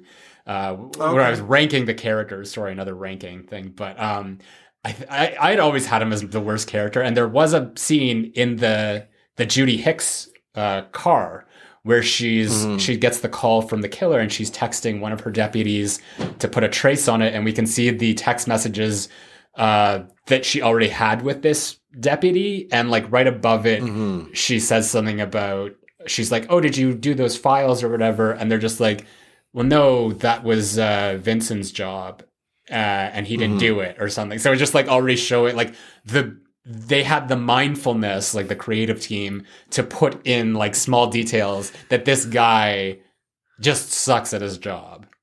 So Yes. it's not just imagined on our part like he literally does suck Okay. Okay. yeah um taylor klug uh, i'm so excited for this one absolutely love five cream excellent but you know Oh. but but we need you to kill someone dylan jameson Yeah, kill someone. dylan jameson vincent all the way the guy is one of the worst cops in the franchise filled with bad cops he literally left his post which in turn leads to dewey going with sam to the hospital which leads to dewey's death so he got my vote I feel like a lot of people. I feel like that's what it was. It's just like people are putting Dewey's death on him, so maybe that's why Uh, I I, I won here. Um, uh, Itsy Benny. Uh, gotta go with Vincent on this one. Liv was a bit of a plank, uh, but Vincent leaving the hospital caused major problems and gave Ghostface easy access to Tara, causing the death of one of the franchise's most important and loved characters. He needs to go. The cherry has been picked. Keep it up, guys. Love the pod. Thank you. aw, Thank you. Jeremy Huff. Vincent left his post and not only put Tara in danger and got the deputy uh, guarding her killed. Yeah, don't forget about that. Poor soul. Uh, uh, but also got Dewey killed. The trio were going to start getting killed at some point, but it could have been prevented a bit longer. it's like Dewey. Dewey would he wouldn't have died at the hospital, but he might have died at the house later on. You know. Mm-hmm, Um, uh, Robert Holston says the actor that played Vincent also played Richardson in Hot Rod. He gets to live just for that. oh, Hot, hot. Okay. You know what Hot Rod is? That that Andy Samberg. is hot, the Andy Samberg Yeah, movie? I never, Yeah. I never seen it. All I remember is Andy Samberg. Andy Samberg. Mandejo Yeah. says, as someone in the army, uh, first general order, I will guard everything within the limits of my post and quit my post when properly relieved. Come on, Vincent. Michael All right. Begley. Live. Her character was just too nothing. Also, edit here. since you guys are talking about Five Cream, I'd love uh, to know who both of your favorite characters are from the new cast joining the franchise. Um, I'm- I, I get like the new cast of, of Scream Five. I'm yeah, that's Yeah. what I assume he's Yeah. saying. Di- I mean, this was posted four days ago. I don't know if we mentioned it in the episode, but I think, I mean, Jenna Ortega as a cast, like as an actor, I think Yeah. was the best was the best casting choice. But I mean, like in terms Mm-hmm, of character, because I feel like she was kind of underdeveloped. I mean, this is where I would tip the scales Uh, for Sam. Oh, really? Yeah. Okay. I feel Um, like I, from- I well, I just wanted Yeah. to say, like, I feel like I like I kind of relate to her. Like, I I I get her. You know, like you know, Okay. we were, we were talking about you know some of the some of the things with her character, just like and just like how she's misunderstood. Like, I I I, I Mhm. respect that. I you know I, I hope that there's a Sam a, a Sam Assance. that we get to really enjoy her, like like kind of like Sam um Assance, yeah. kind of like Rachel with uh uh uh Halloween 5. Like you know like now you get to be the sister we were all waiting for you to be Yeah. in Halloween 4. Yeah. I think most like people like cool. Rachel in Halloween 4 though. I think they do too, but Yeah. I don't walk into that movie liking her. I, you know how I feel about her that first half of the movie. Um, it's once she like kind of defines herself as like, yes, I am ready to commit as your sister. I'm ready Yeah. to walk you through as as many situations as I can to try and protect you. Yeah. You know, but everything about the like, you know, we're not sister. you know. just- Okay, okay, well, Oh God. we'll save that. anyway, yeah, that that part's coming. But um, anyway, um, I can I'll I'll never be tired of discussing that movie. But um, I think uh, for me, Tara's up there, but so is Mindy in a big way. I really love seeing what more. Like we know we, we got introduced to her, we got a taste. I want more. So I think Mindy and Tara are the strongest You're- ones for me. Tara with- for the drama, Yeah. Mindy for the humor. Yeah, and going for the, smarts. Mind. Uh, all right, excellent. Uh, Vixenella Pops. That's a great name. Definitely Depp Vincent. He left his post, putting Tara in danger and ultimately leading to Dewey's death. Joker JAK. Vincent. Even though I think Dewey had the coolest death in the franchise, Vincent should shouldn't have left the hospital. Uh, also, I liked Liv. Uh, she could have used more screen time though. Okay, I disagree. Love Ghostface says you should uh, review the menu 2022 and Fresh 2022. Mm. Okay. You, Yeah. you never know what what might Yeah. show up here. Uh, Jennifer Armstrong says that deputy had a good reason, but I still can't believe he left Tara. Uh, and then Dark Zero two five eight eight. Damn, didn't realize it just posted, and I was the first vote. There you go. Oh, That's always that's always a fun sensation. Being being, being the being the first vote. Green Hair seventy seven says Vincent Dewey's blood is on his hands. Amber and Richie could be nominated for a special cherry picker for worst Ghostface. I agree. Wow. I feel like if you had chosen uh, Richie or Amber, I would have just automatically chosen the other one. Oh, okay. I would have hoped that you would pick I- Richie just so I could like be the representative, the representative of like the the anti Amber. this is okay. I this is actually a good opportunity to to bring this up because I was um uh one of our listeners um Mikey As- Aspinwall? I, I uh yes Aspinwall. okay. Mikey Uh-huh. Aspinwall.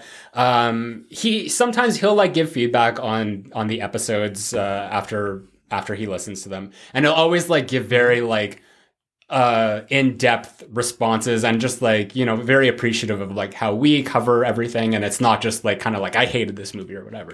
But uh he because we just the the scream 5 when released today as we're recording M3GAN here and he was bringing up all this like interesting stuff uh that i didn't really like take into consideration about our ghost faces and just how you know he liked that like the the the fact that they were sloppy killers worked for them. And he liked how it was this thing of like one of them is a millennial with Richie and another is a Gen Z with Amber. And they're both kind of um like like highlighted by just being extremely entitled uh to to their opinions and that made Yeah. me consider something that I'm glad I'm getting to like talk about this now. Like I wish I had mentioned it on the the Scream 5 podcast.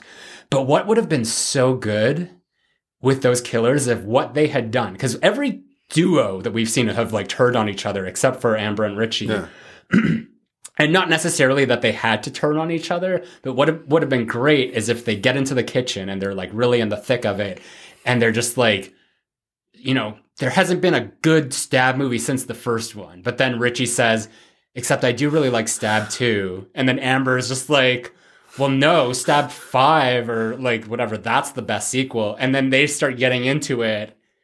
Meanwhile, like Sidney is just like, okay, now I'm to like whisk everyone away while they're distracted. Or, That would have but been just- hilarious. and that Yeah. would really would have like highlighted the the toxic fandom because that's what it comes down to Totally. is just like arguing about the sequels and then eventually they would have like reconciled when they just like agreed that well part eight or stab eight is the worst so we can agree on that and then like or it's too late sidney's got the knife or whatever they didn't even that even could have just been in there even if like sidney didn't get the upper hand like just just a moment for to show really how toxic the fandom is in, Right. in, in that in that, that would have been funny. I, I and poignant. Yeah, Yeah. I agree. I agree.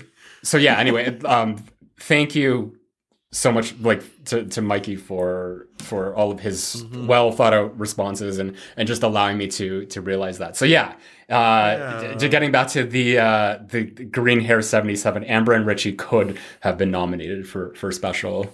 Uh, Cherry picker for worst ghost faces because I mean like I don't know why you- your ranking is but I certainly hate them um, so anyway I mean, are we? Inc- I, there's so many questions about ranking them though, because I'm just like, do we have to stick with canon, and we can't have like my little head canon that I play Let's with when I watch Scream Three, we'll thinking save there are it- two ghost faces. We'll save it for the Scream Six podcast. Uh, All right. because then we'll, right. we'll obviously have more, like another killer or more to to add Sure. to, to the ranks. But um, Right. moving on here, Walter Sixsmith says Liv is almost more of a non-character than this other guy.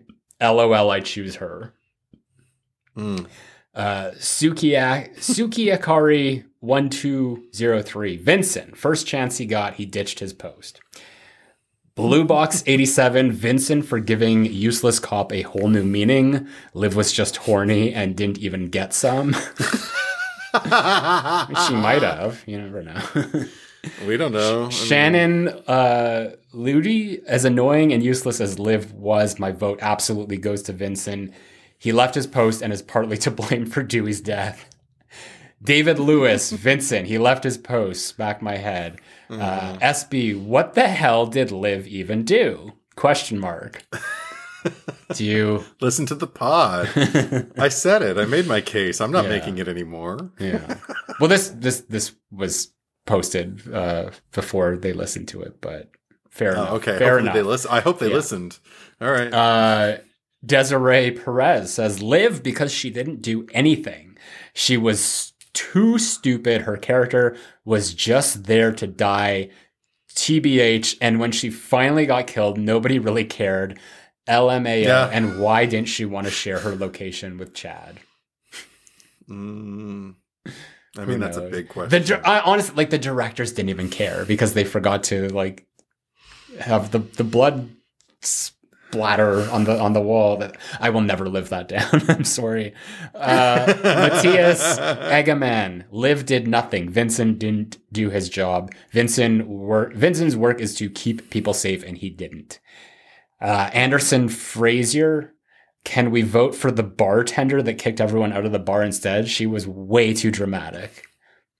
you can vote her I don't know. for whoever you want. I've worked in, your bars, heart, and you know, shit's gonna. Start. I mean, like normally, like the the solution isn't to just like take it outside, you know, and like go kill each other out there. Like there would actually be some sort of diffusion. So I can see, you know, Uh-huh. in that regard. But she's she's even more of a non-character than than these two. So Uh-huh. yeah. Um, Lopi Robinson, cop left his post, leading to severe consequences. As annoying as Liv may be to some, that's not enough for death. Um, LMFAO.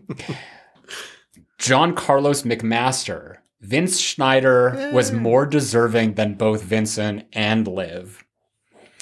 A Oh, lot of people are just kind of taking liberties and in, in, in nominating a third.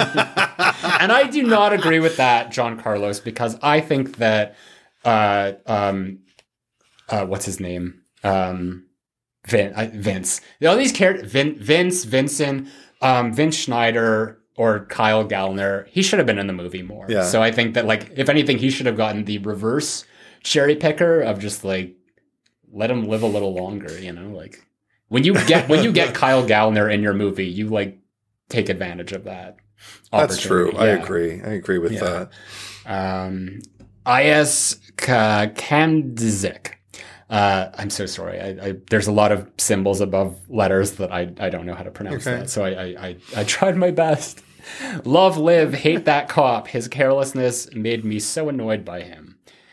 Rob, Love live. All love, right. live, love, live. Um, just imagine her like writing love letters to Chad, just like Love. love, love, live. Rob Rangel, I voted Liv because I was left wanting more from her character, and she was ultimately there to fill out the body count. Uh, Kirsty Campbell, sorry, Kirsty Campbell, Deputy Vincent clearly needed to go to Sheriff Hicks's house. The sheriff has been murdered and he is next in charge. Big dumb dumb move to not have someone replace him at the hospital while he was on uh, his way to Hicks's house. But let's be honest, any police officer, even if it was Vincent, would have been killed at the hospital by Ghostface too. I voted Liv as she bugged me a lot. Love the actress and I wanted more from her character. Okay. Yeah. I'm not familiar with the actress, so maybe I, I haven't am, seen her in anything it. I don't else. Yeah. Uh, sucked, says Vincent, because Liv is way too underrated. She reminded me of Tatum in Scream 1996. She's that good of a character. I don't know if that's Really? sarcasm, but I personally don't or is agree. it sincere? Yeah. Huh. I can see that that warrants another conversation. Like, Yeah. okay, why? Yeah. You know, explain. I'm I'm interested why. Yeah. Thomas Baker, Deputy Vincent was so stupid I wanted him to die more. Uh, Tyker Vic says Vincent is ass at his job. I was hoping for a death scene for him like Perkins and Hoss from Scream 4. Absolutely. If they if Adam Brody is, you know, getting killed for, Yeah. you know, his stupid shenanigans, this guy deserves it too. Silent mm. Saturn, Deputy Vincent, yet another useless cop in the long running tradition of useless cops in horror films. Liv, I like at least for the punchline of simply being too boring, and so she was. Seriously though, guys, how was Dewey not the cherry on top? He wasn't even considered, and this was his last chance. I don't know. He, I just, I always feel like Dewey's second fiddle, and that's kind of like his charm. He's always playing for second, you know? Didn't I bring him up though? I thought Did like you? I didn't I bring him up as a contender? I thought I did, but if I didn't, I meant to. Maybe I just didn't. I Hmm. No, I, I was listening back today. I thought this was our I- last chance. I think I don't. I don't This is our recall that. I just remember like Sidney Okay. was brought. I mean, I I could be wanted to. wrong. I could be wrong, but I, I like we both jumped at the, at the chance for for Sidney to to get it. Yeah, yeah. yeah, I'm fine with that. Yeah. Um, Mm. Ghostface, Gremlin. Too bad Mindy isn't an option, so I guess Vincent. Ooh, how does that sit for you? Yeah. All right. Uh, Winter Wonder 99. Vincent, definitely one of the dumbest and most annoying characters in the franchise. Liv is too irrelevant to really hate. And then finally, Mega Super Spud, Deputy Hot Man, because he was useless and gives me gay thoughts. I mean, you can unpack the rest of that all on your own, kid. Yeah. Good for you. Um, for for Deputy just Hot admitting the truth first and Yeah. foremost. Yeah, def- Deputy Hotman. I mean, I, I get that too. Sure, Yeah. why not? All right. We So that means now.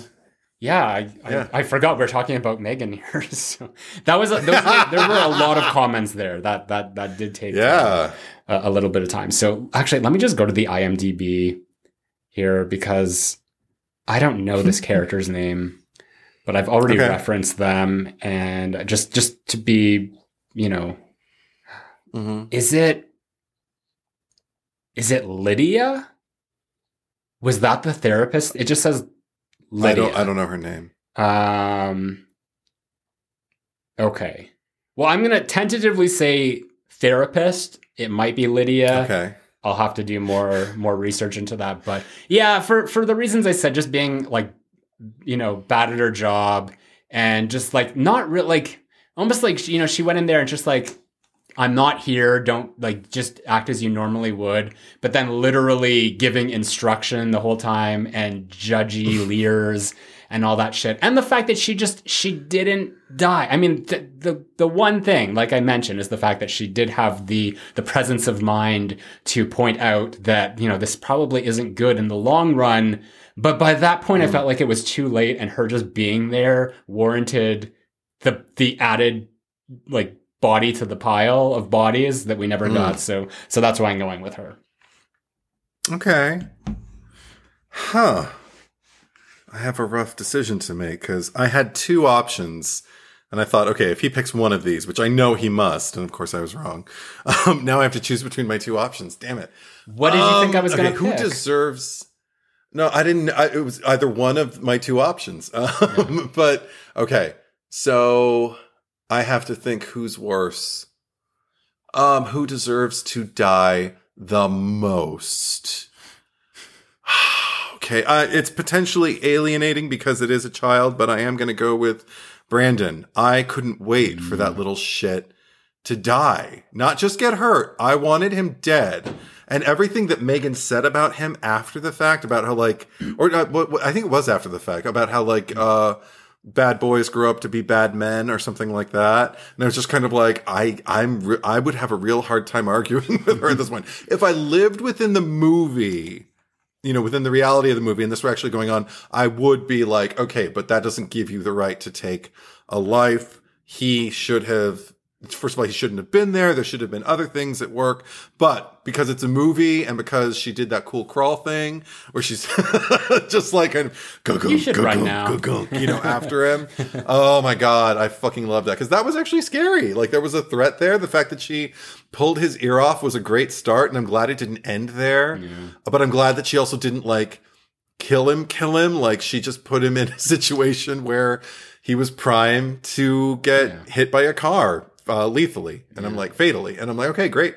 Uh, t- one less to worry about now. um, because uh, the uh, the other person who I had just because of his neglect, because uh, was um, poor Katie's uh, father. Um, just because it's like, who the fuck in a snowstorm is going to just sit there in the middle of the road? Are you going to be? You were were you shocked when you got hit, struck by that fucking oncoming car with your whole family in it, like in the middle of a snowstorm? You dumb butt! You didn't even know about snow chains before you drove out. Like, like who are you? So he annoyed me, but I do think Brandon probably deserved to die most because again, the father uber neglectful, uber neglectful, but Brandon was full on sadistic. All right. And that's that turns the corner from neglectful and makes it even worse because the intention of being like being hurt by someone who didn't know what the fuck they were doing and should have been paying better attention that sucks but being hurt by someone whose intention is to hurt you oh that makes me angry that brings out the rage that I brings can out that I can old tell. testament yeah, Yeah. eye for an eye shit anyway so there you go Yeah. that's my I'm surprised you thought that I would have picked the, the father. I didn't even think of him after the fact.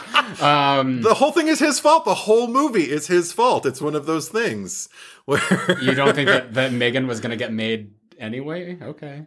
I don't think she would have gotten made with that extra motive in um uh Gemma's heart to kind of like create like a quasi family for a child. I think before that it she was just a toy in theory, but then when she realized she can be so much more than that, she can sit in for me as a guardian. She can help my niece process her pain. She can do without figuring any of kind of like the the bad consequences, Yeah. you know, the negative consequences as, as a result. So I don't know. I blame him. Okay. I blame him for the whole movie. All right. Okay. Well, th- those are your options. You can pick. I forget her name already. Was it Lydia or something? The- Lydia, the, you therapist, or the yeah. bully, Brandon. And uh, Yeah. you can vote on Instagram. Our Instagram handle is uh, at the Cherry Picker Pod. So follow us there. You can also vote in the community section on YouTube. That is the Cherry Picker. Subscribe to us there. If you are listening on uh, regular podcast, you can also see us. And if you are watching us on YouTube, you can also listen to us on streaming. We're on all of them, I think. I'm sure we are. so the RSS feed link Sure, is in the descriptions down below.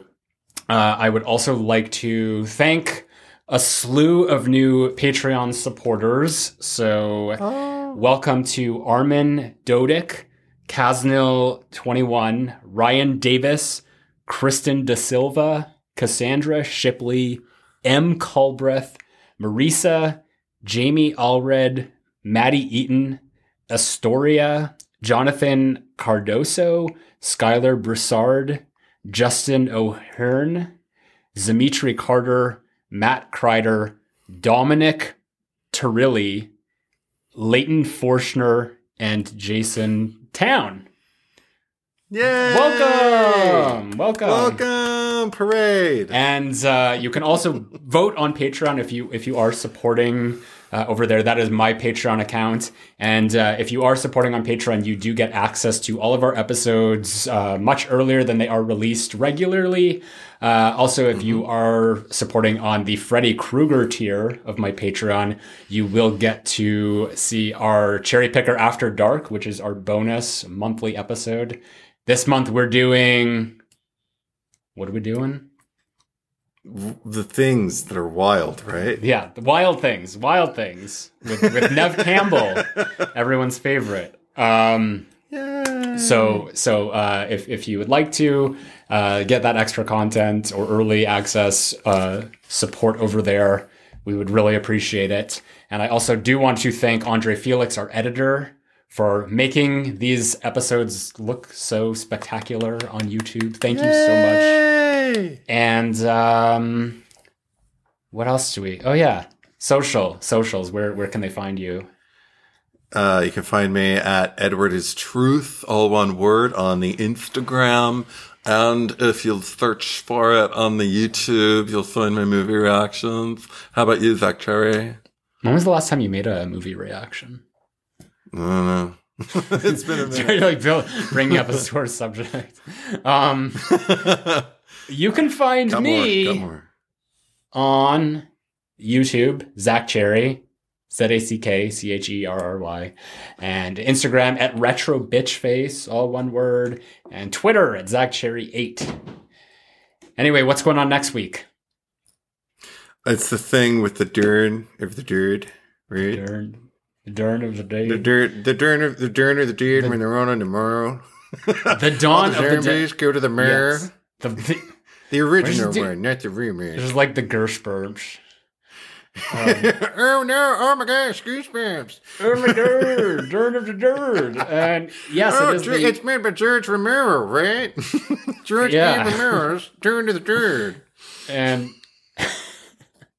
It's about the zombies. It's the mayor. Consumerism yeah. in America. Yeah. ano- yeah, another consumerism uh, themed movie. Ooh. But yes, the original. So that's that's happening next week, and we're gonna talk all about it. So thank you for watching. Thank you for listening, and we will be right back.